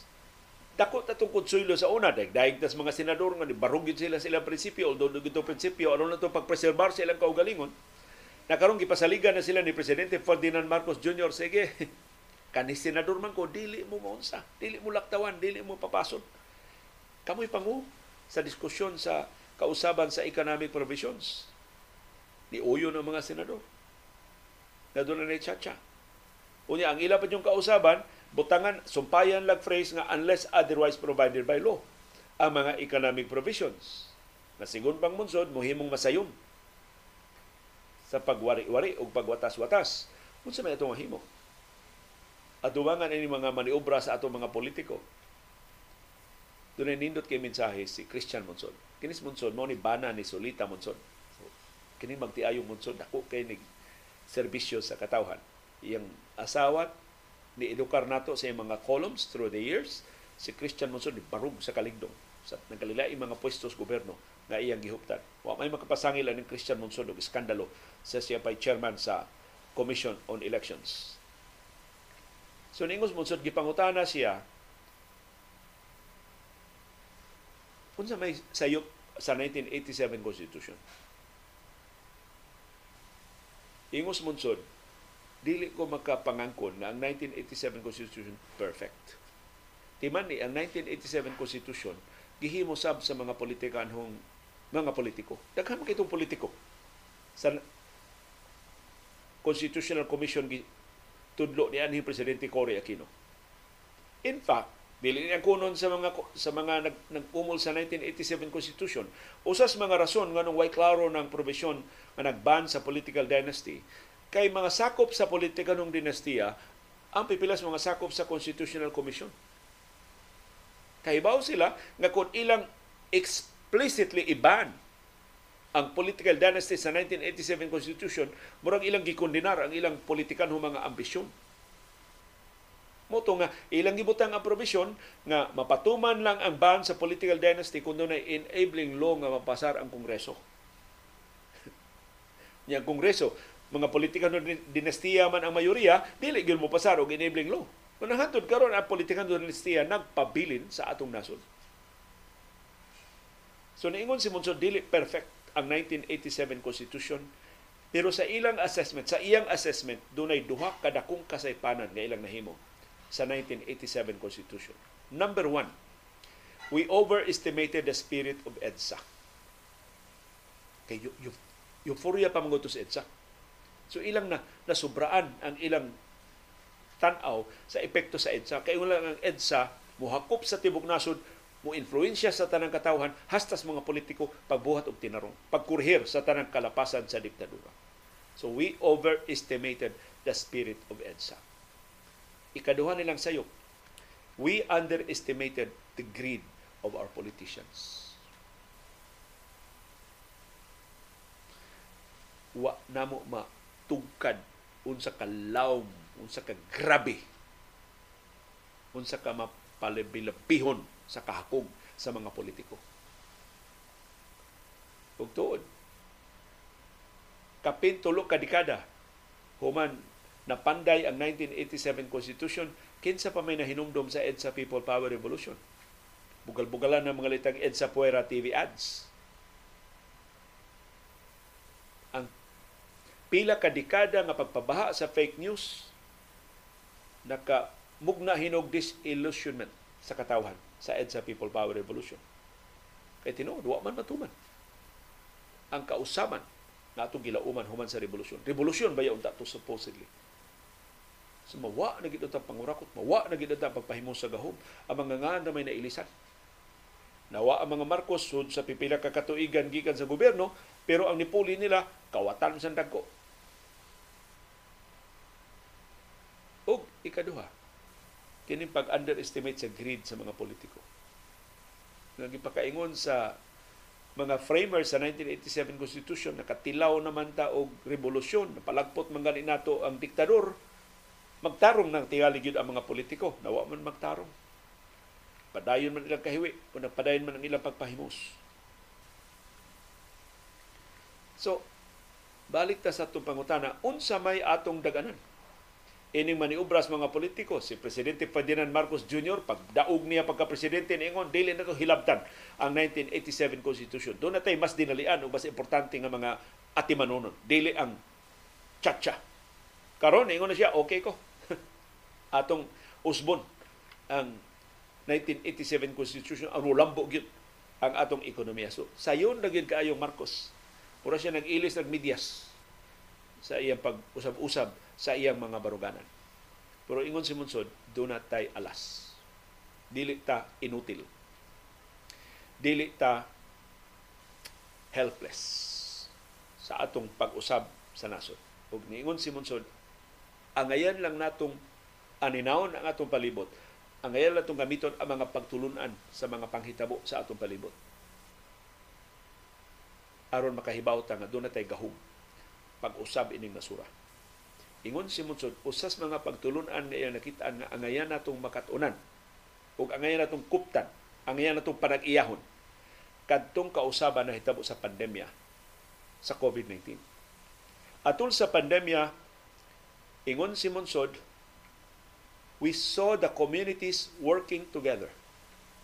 Atul nakita ng katawan, why leader, why politiko, why mga negosyante, ordinaryong katawan nagtinabangay.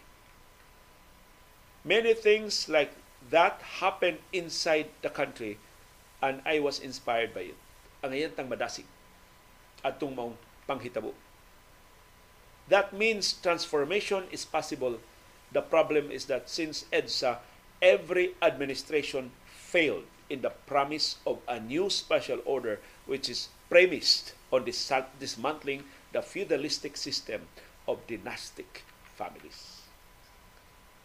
So kung imo subayon ingon si Monsod, ang labing dakong rason nganong nagpabilin na ut-ut ang atong nasod, nagpabiling biya ang atong ekonomiya tungod sa pagkontrolar sa politika ng mga dinastiya sa sistema ining nasura. So kung naging ito pagpatuman sa ban sa political dynasties sa 1987 Constitution, usan na sige kinahanglan. So usan na labin na kung pagmahay nilang Monsod, nilang Chief Justice Elario Davide o sa ubang mga framers sa 1987 Constitution na nung wa na lang yun nila hingpita sa pagban ang political dynasties. Pero kung hingpit pa sa nilang ban, I'm sure di ni mapasar. Kay mga sakop lagi sa mga politika ng dinastiya ang pipila, kundi man kasagaran sa mga sakop sa Constitutional Commission in 1986 nang ipatawag ni anhing Presidente Corazon Aquino. So,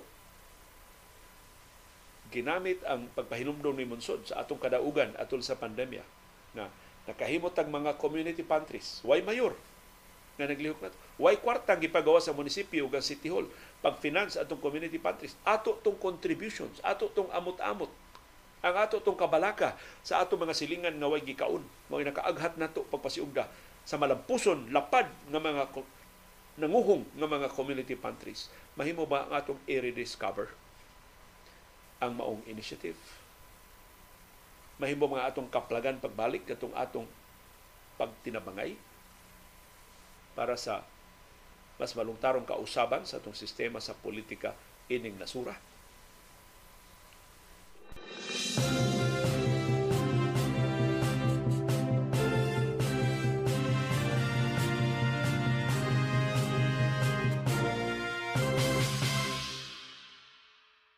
Ni ay negosyante, actually ekonomista ni siya, kanhi dako ning opisyal sa Bangko Sentral ng Pilipinas.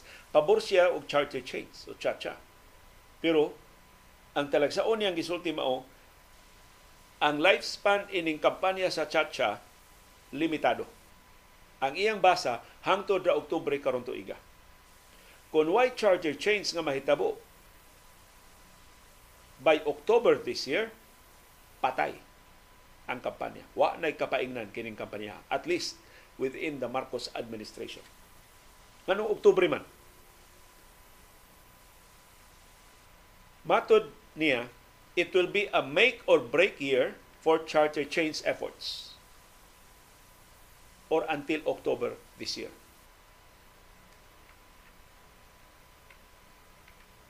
Ang kanhi opisyal sa Bangko Sentral ng Pilipinas na si Diwa Guinigundo mo'y nihimo ining maong analysis. Matod ni Guinigundo, ang charter chains maimpas, wa na'y kapuslanan kung wa'y mahitabo hangtod sa Oktubre karong tuiga. Ang relevant sa Oktubre karong tuiga, mao nang buwana na mo-file na sa ilang mga sertifiko di kandidatura ang mga mudagan sa local ug national elections sa Mayo sa sunod tuig, 2025. Sa ato pa, between now until October, maoy window, maoy lugway sa mga nagpasiugda sa charter change. Kung way mahitabo, way mapasar nga kausaban sa konstitusyon before October this year, wa na'y mulihok sa charter change kay malingan na ang mga politiko sa eleksyong, sa midterm elections, sa eleksyong lokal ug national, unya sa Mayo 2025. If nothing happens between now and October, charter change is dead on the water. Mo'y sulti ni Guinigundo sa iyang assessment sa kahigayunan sa pag-usab sa 1987 Constitution. Sa ato pa, ang mga grupo nga supak sa charter change, ang labing dako nilang mahimo mao ang paglangay sa proseso. Nangita tagpaagi unsaon nga dili makabuylo ang pag-usab sa batakang balaod. at least hangtod Oktubre karon tuiga. Kay inig Oktubre wa pay kausaban sa konstitusyon, wa nay maningkamot pag-usab sa konstitusyon, iihay na na sila kamas aron sa pagsiguro nga magpabilin sila sa ilang mga pwesto pinagi sa pagdagan for re-election o pagdagan og mas taas nga mga posisyon sa 2025 puhon. Kay tinuod, kung way mahitabo nga kausaban sa konstitusyon by October this year, ang mga modagan o kongresista, ang mga modagan o senador, nganong ganahan pa ba sila mausab sa 1987 Constitution ng ilang pagdagan, pagpatigbabaw naman sa 1987 Constitution? Mahinayak na gadagang senador, gusto pa kang mag-Premier Ministro, mawa ang Senado? Ilisan o Parliament, ang House o ang Senado? Mahugugway kapuslanan ang imong gasto, minilyon ka pesos may gastos mga politiko, inigdaga nila sa ilang mga local ug national positions. So, pagdating si Romualdez, maamang gidurahang utok ining pag-usab sa 1987 Constitution. Kay si Romualdez lagi sa iyang mga surveys, di kayo kadaog pagka-presidente. Iyan labing dakong bagahe ka ng iyang apelido o ang iyang pagkaparintis mga Marcos. So, gusto siya mausab ang sistema sa gobyerno aron siya ma-prime minister. Kay mahimo naman siyang prime minister kung iyang kontrolado ang mga politiko sa Timog Pilipinas. Pero di siya ma-presidente kaya di man siya kadaog sa popular vote. Pildihon man siyang Sara Duterte Carpio. Peligro man siyang pildihon pa siyang Lene Robredo. Kung mag-atbang sila sa pagka-presidente sa 2028 pohon. So, ang paglikay ana, mura siya Benjamin Netanyahu.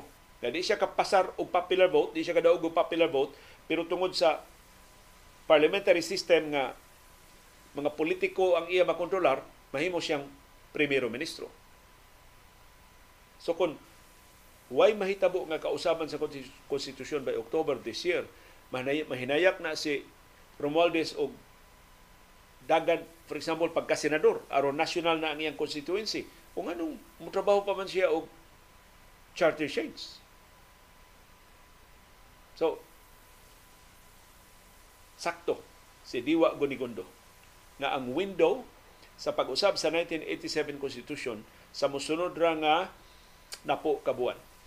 Enero, hapit namang Enero, sugutag Pebrero, Marso, Abril, Mayo, Hunyo, Hulyo, Agosto, Septembre, Oktubre. Siyam kabuan na lang ang window sa pag-usab sa 1987 Constitution. Otherwise, why kausaban sa konstitusyon na mahitabo? Why chacha na mutukar karong tuiga.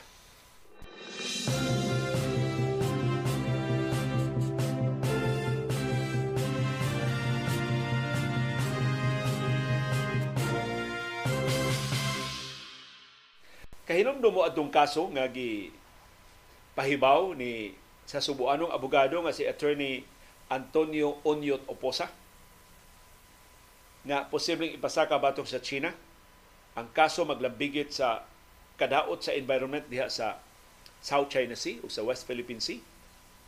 Gitinuod yun. Karon si Attorney Ralph Sevilla mo nihatag na kong link ining balita. Karon ang Department of Justice ni konfirmar nga ilan ang giandam ang kaso nga ipasaka batok sa China. Kining maong kaso ipasaka atubangan sa Permanent Court of Arbitration sa The Hague sa the Netherlands. Ang sukaran sa kaso mao ang pagguba destructive environmental activity nga gihimo sa China diha sa West Philippine Sea nga gipanag-iya sa Pilipinas. Si Attorney Oñot Oposa mo'y nangu sa mga legal experts sa paghatag og update nilang Justice Secretary Boying Remulla o Assistant Secretary Raul Vasquez mahitungod sa kalambuan sa kaso. So padayon pang giumol ang kaso o ma-finalize na ni sa dili madugay. So matod sa DOJ, posible katapusan sa Enero o labing dugay sa yung bahin sa Pebrero, mapasaka na ang kaso. Una tang nahibaw ining kasuha atong Septyembre sa niaging tuig sa dihang Remulla niingon nga bisan wa pa ning panagsungi sa China o sa Pilipinas diha sa West Philippine Sea, angay ipasaka gyud ang environment case para sa tibuok kalibutan, para sa katawhan nga nagkinahanglan sa katagayunan sa kadagatan. Kay ang pagkaguba sa kalikupan atraso, batok sa katawan. So una usa sa mga premises ining maong kaso nga ipasaka. So ingon si Remulla, ipadayon sa DOJ kining maong mga kaso batok sa China kay duna nay lig-on nga mga ebidensya nga ilang nahuptan. Ang gobyerno sa Pilipinas nagsugod paghipos og mga ebidensya sa nangaging katuigan, pero buntaog ang mga ebidensya o mga dokumento nga nahipos sa niaging pipila ka mga buwan sa 2023. Ang papasaka ini bag-ong kaso batok sa China atubangan sa Arbitral Tribunal gikonfirmar sa Office of the Solicitor General. So hasta si Soljen Minardo Guevara gibrief nilang Attorney Oposa og kaubanan ining kaso nga ilang giandam. Ang pahibaw sa pagpasaka sa environmental case nahimo human ang Philippine Coast Guard ni konfirmar sa niaging tuig sa report sa armadong kusog sa Pilipinas mahitungod sa lapad nga kadaot sa marine environment o coral reef diha sa seabed sa Rusul Reef nga kabahin sa Exclusive Economic Zone sa Pilipinas. Ang Rusul Reef mao'y giponsisukan sa 33 ka mga Chinese maritime militia vessels atong Agosto 9 hangtod sa September 11 sa niaging tuig. Matod sa Philippine Coast Guard, ang lapad nga kadaot nga nakit-an sa underwater surveys sa Rusul Reef nagpakita sa marine ecosystem nga lifeless. Murag patay na ang tanang kinabuhis kadagatan tungod sa kagdaot na himo sa China. Minimal na lang kuno kaayo ang signs of life. Gamay na lang kayo nagtikaw-tikaw ang bahina sa West Philippine Sea. Ang surveys nga gihimo sa Escoda Shoal nagbutyag sab og discoloration sa seabed. Nang luspad na ang mga corals ug ang sawog sa dagat. Nga mao'y sigon sa mga environmentalist mao'y timaan sa pagsuway sa China pag-usab sa topography sa underwater terrain. Sigon sa samang report, ang presensya sa nadugmok ng mga corals nagpakita sa potential act of dumping. So, posibleng abunuhan na sabda, himuan na sabda og artificial nga isla sa China. Kay maumani ang nahitabo sa nangaging nga mga lugar nga gihimuan og artificial islands, gibungkag una ang mga corals aron mabantok ang sawog sa dagat nga tukuran sa artificial nga isla. Matod sa Philippine Coast Guard, ang padayon nga swarming o pagpunsisok sa mga barko o ang illegal o destructive fishing activities China diya sa West Philippine Sea nakamugna og degradation o destruction sa marine environment. Nakapuno pag yun sa kadaot sa atong katigayunan sa kadagatan.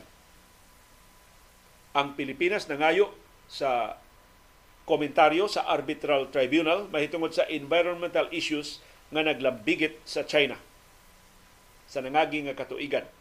Usa ka section sa desisyon sa Permanent Court of Arbitration na nipadaog sa Pilipinas batok sa China niadtong 2016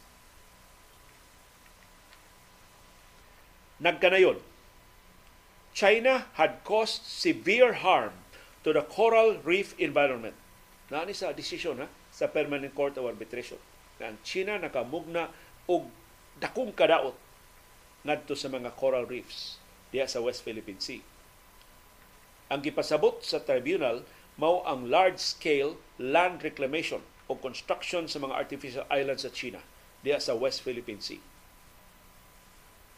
Gihulagway sa Permanent Court of Arbitration ang West Philippine Sea nga marine paradise tungod sa highly productive fisheries and extensive coral reef ecosystems which are among the most biodiverse in the world.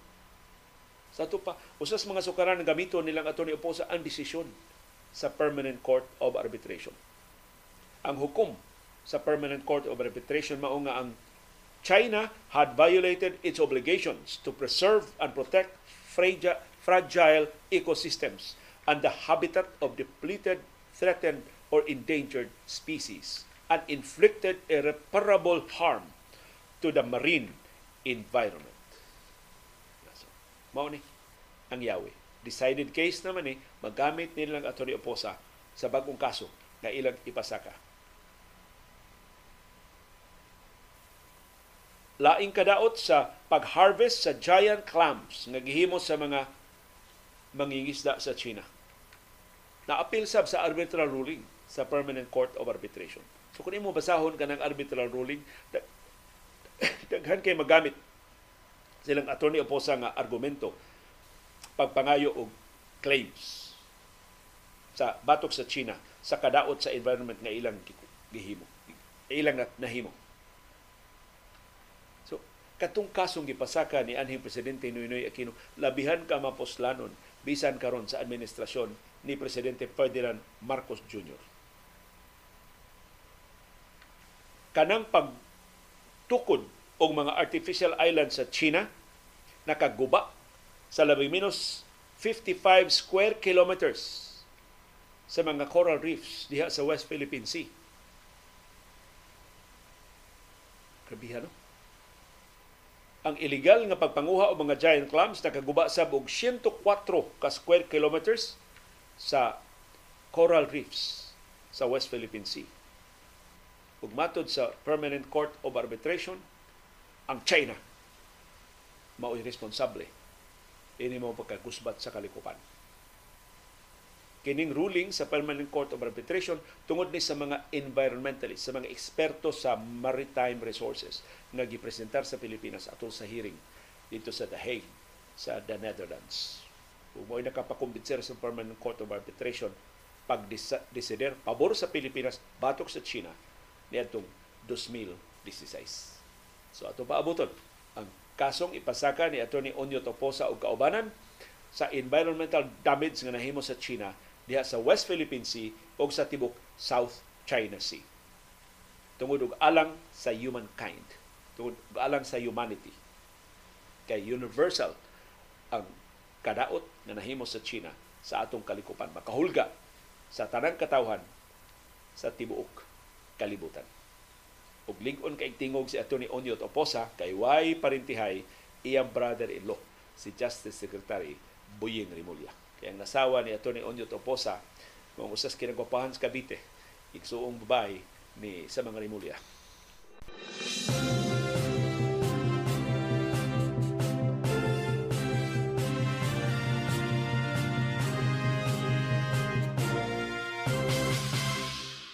Formal nang magsugod karong hapon ang quarterfinals sa Philippine Basketball Association Commissioner's Cup.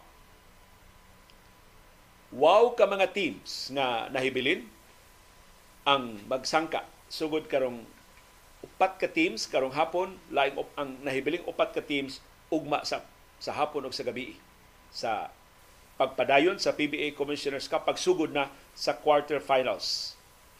Ang top 4 nga mga teams maghupot sila og twice to beat advantage. Kung kinampildihon sila kaduha, una sila matangtang gikan sa quarterfinals.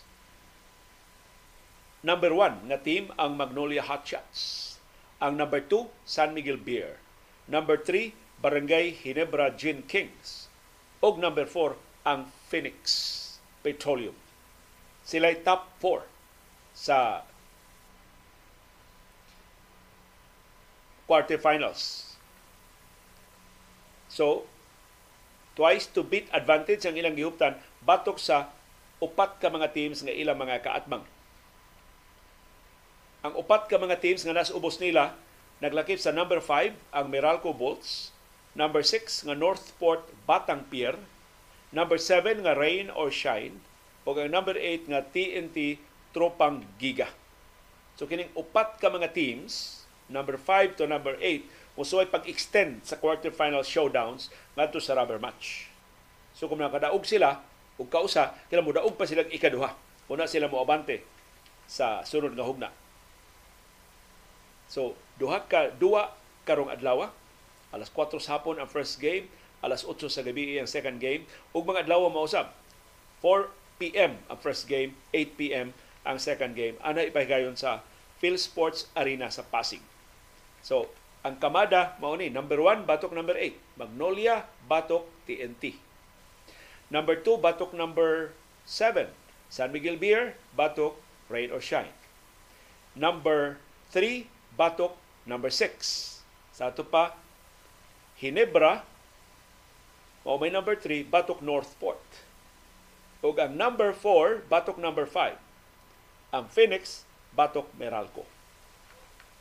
May atong mapaabot na sangka sa pagsugod na sa quarterfinals sa PBA Commissioner's Cup.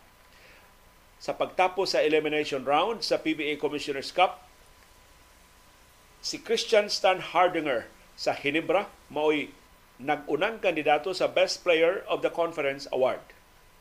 Ang Filipino-German ni palagpot sa Subuanong higante nga si Junmar Fajardo kinsa wain taon makaduwa ug daghang mga duwa tungod sa iyang injury sa iyang kamot adto pang Disyembre. Ang seven-time MVP mo'y nag-una untang kandidato sa Best Player of the Conference sa tunga-tunga sa elimination round hangtod nahiagom siya og injury o nalagpot siya sa top 5.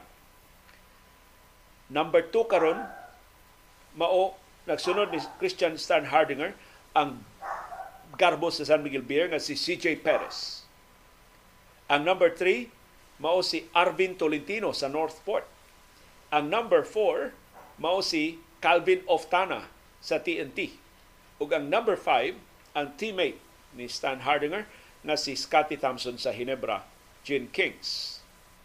Samtang sa import, best import race, ang import sa TNT na si Raler Hollis Jefferson maoy naguna sa best import race of the conference. Bisag duha ra kadua ang iyang duwa para sa tropang giga, si Hollis Jefferson nag-average na og 42.5 points, og 12.5 rebounds, 7.5 assists, og 2.5 steals kada duwa. Sa iyang pagpuli sa iyang manghod na si Rondae Hollis Jefferson na dunay seryoso nga injury. Nagsunod niya mao si Benny Boatwright, ang bagong import sa San Miguel Beer. Doon na siya average ng 40.3 points o 13.3 rebounds. Number 3, si Sean Miller sa Meralco Bolts. O number 4, si Jonathan Williams III sa Phoenix. Sa Rookie of the Year Award, sikit kayo ang sangka nilang Stephen Holt sa Terafirma o Cade Flores sa Northport.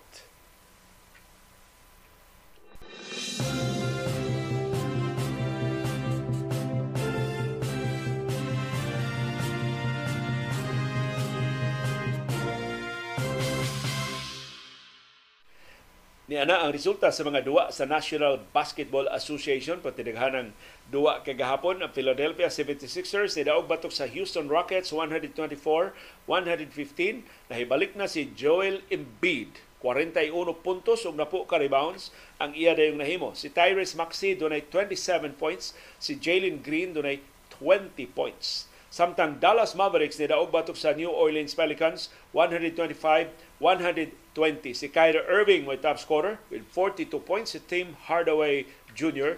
dunay 41 points. Si Zion Williamson may nangusa na pildi ng Pelicans with 30 points. Orlando Magic nidaog batok sa New York Knicks 98-94. Si Paolo Banchero may top scorer sa nidaog nga Magic with 20 points. Samtang ang napildi nga Knicks gipanguluhan nilang Miles McBride nga dunay 20 points. Si Jalen Brunson injured, wa makaduwa kagahapon. Ang Detroit Pistons nidaog human sa wow kasunod-sunod nilang kapildihan. Ilang biktima ang Washington Wizards 129-117. Si Alec Burks may nangusa kadaugan sa Pistons with 34 points. Atlanta Hawks nidaog batok sa San Antonio Spurs 109-99. Si Trae Young dunay 36 points og 13 assists. Samtang si Victor Wembanyama dunay 26 points og 13 rebounds. Ang Memphis Grizzlies bisag daghan kay injuries ni pildi sa kanhi defending sa kanhi kampeon sa NBA ang Golden State Warriors 116-107. So bisag nabalik na si Draymond Green sa Warriors, wa siya maka-spark og Maayon duwa sa Warriors. Si Vince Williams Jr. mo'y nangu sa kadaugan sa Grizzlies. Uban ang iyang 24 points. Si Stephen Curry dunay 26 points para sa napilding nga Warriors. Si Draymond Green, na may labing una niyang duwa unta, ang iya labing unang shot, 3-point shot, pero nakahimulang og 7 points para sa Warriors. Ang Cleveland Cavaliers nidaog batok sa Chicago Bulls, 109-91. Si Donovan Mitchell, may nangu sa kadaugan sa Cavs with 34 points. Si Kobe White, dunay 18 points para sa Chicago Bulls. Ang Miami Heat nidaog batok sa Brooklyn Nets, pinagi sa overtime 96-95. Si Jimmy Butler mo inahimong bayani silang kadaugan with 31 points. Si Butler maogi pagbalik human sa pito niya ka duwa nga absence tungod sa iyang sprain na toe.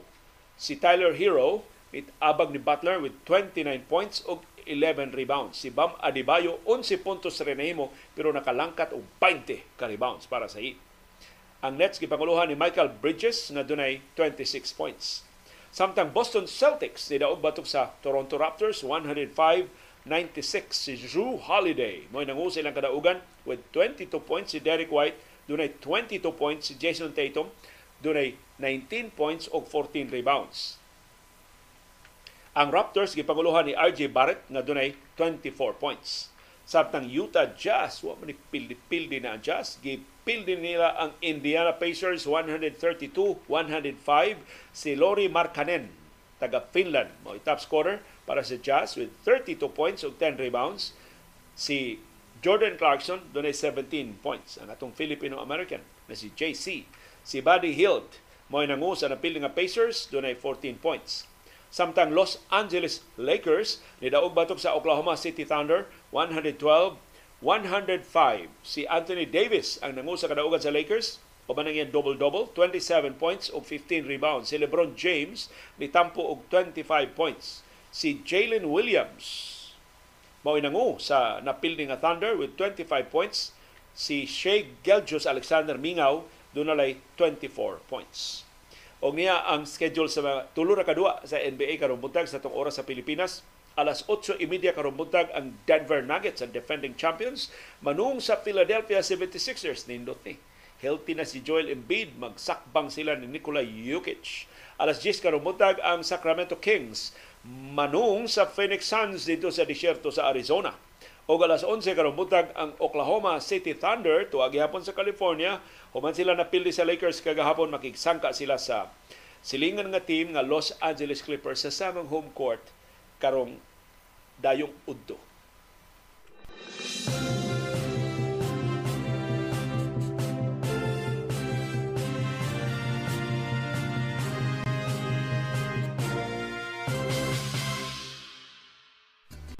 Daghang salamat sa aktibo nga pag-apil o pagsuporta sa atong mga programa. Anian ang atong Viewers Views. Si Helen Amigable ningon bahin sa plastic cards sa driver's licenses. Ang akong husband nag-renew sa iyang driver's license last April 19, 2023 pa dito sa SM City, Cebu. Until now, wa pa gyud ilisdi og plastic. Almost 1 year na. Napul-an na lang siya balik-balik sa SM City LTO. Sige lang og balibad nga nahurot na ang plastic cards. Grabe ha po, no? Why plastic? Since April 19, 2023. Apit na magtuig ang pagbalik-balik in town nila sa LTO diya sa SM City. Samtang si Yeye rin niingon Starbucks na ang nakalapas before tura na ka food items ang ilang limit. So doon ang ginayden limit ang Starbucks sukad pa sa una. Hinaot na ikiha gini sila ining ilang kalapasan.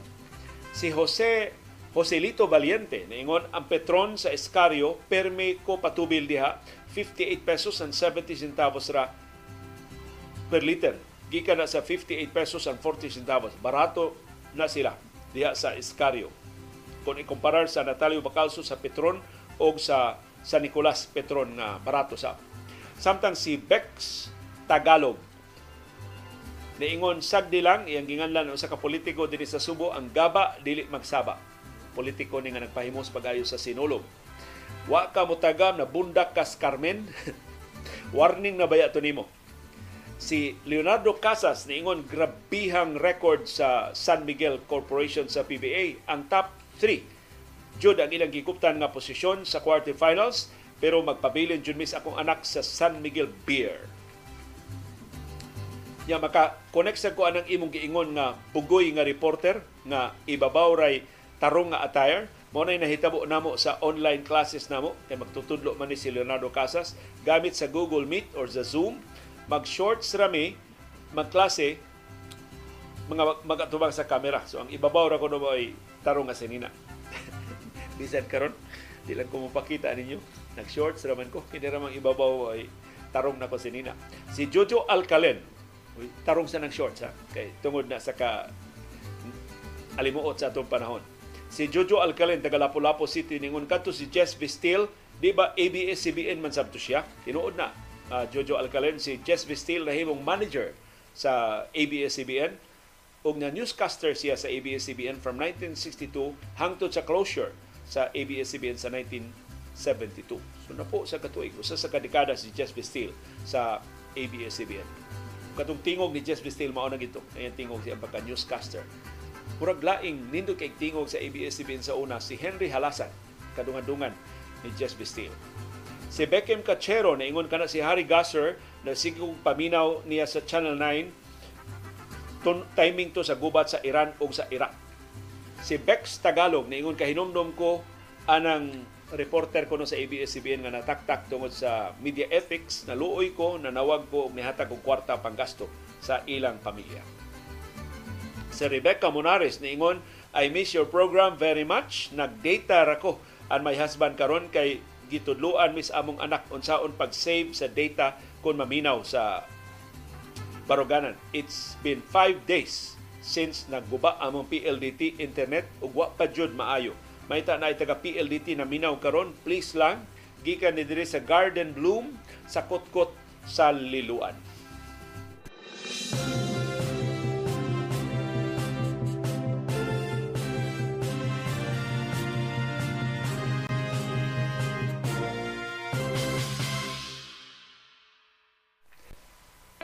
Dunay daghang matang sa kasayuran. Dunay kasayuran pinadailang, dali ra kay mahibawan.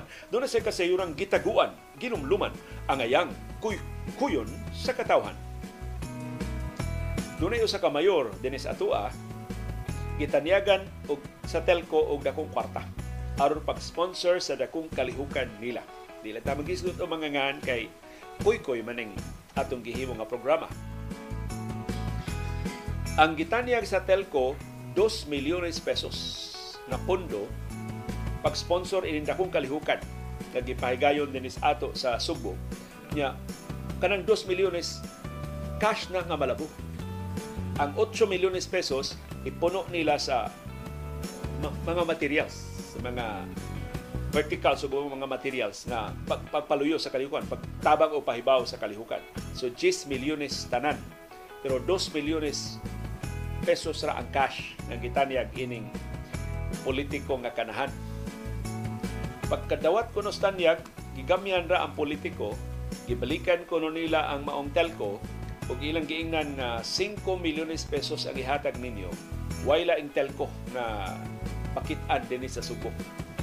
Ang inyo ra nga mga materyales mao'y pabarugon sa kinatibuk ang ruta ining dako kay nga proyekto.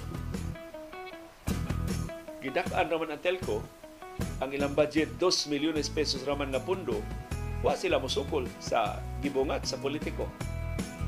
Nakadangop sila og laing local government unit, mauna lay ilang gi-sponsoran, nakalusot ang ilang budget o sama ra nga exposure ang ilang na pahimuslan. Ang nakapakugang nako ining istoryaha kay kining politiko nga giduol nila wa ni igdungog nga kurakot dinhi sa tuwa. Doon sila yung mga bisyo pero dili pangurakot ang naapil sa lista. Giisip ni siya nga usa sa labing tarong tihik pa gani sa una. Kuno nakugang ko nga ha bubungat na siya pagpangayo og kwarta. Kunya mauno na mga kantidara ang pangayoon niya. So doon na gid kausaban ang mga politiko. Bailang ka inistoryahan kung wa pa sa pwesto. pero sila gani magtungkaw sa katungdanan, mura og dali kayong mailisan ang ilang barugaran. Kaniadto ang sinultihan ining politikuha, magsige ni siya og hisgot og Biblia. Ang public office, public trust gyud kuno na siya, ug busa dili gyud budhian ang mandato sa pagpangwarta, angayan ang posisyon sa gobyerno gamiton pagserbisyo sa katawhan, pagtagbaw sa labing dakong kaayuhan sa labing daghan. Mao gyud na kanunay balik-balikon, kanunay mao gyud na iyang silutihan. Nakaroon nga dako-dako na ning iyang katungdanan. Minilyon ka pesos naman di ay ang iyang luwatan. O di lang ang telco mo iyang na pikhan. Daghan pa kay mga kompanya nga iya sa deng gibungatan. Mas dako pa ganing kantidad ang iyang gihisgutan. Kadali mausap sa atong mga baruganan. Kung kita na'y mahimutang diha sa katungdanan, dakop titiyali kay ng tentasyon sa kahiwian. Basta minilyon ka pesos na gani ang hisgutan, murag makalimot na ka sa orihinal ligdong unta nimo nga baruganan.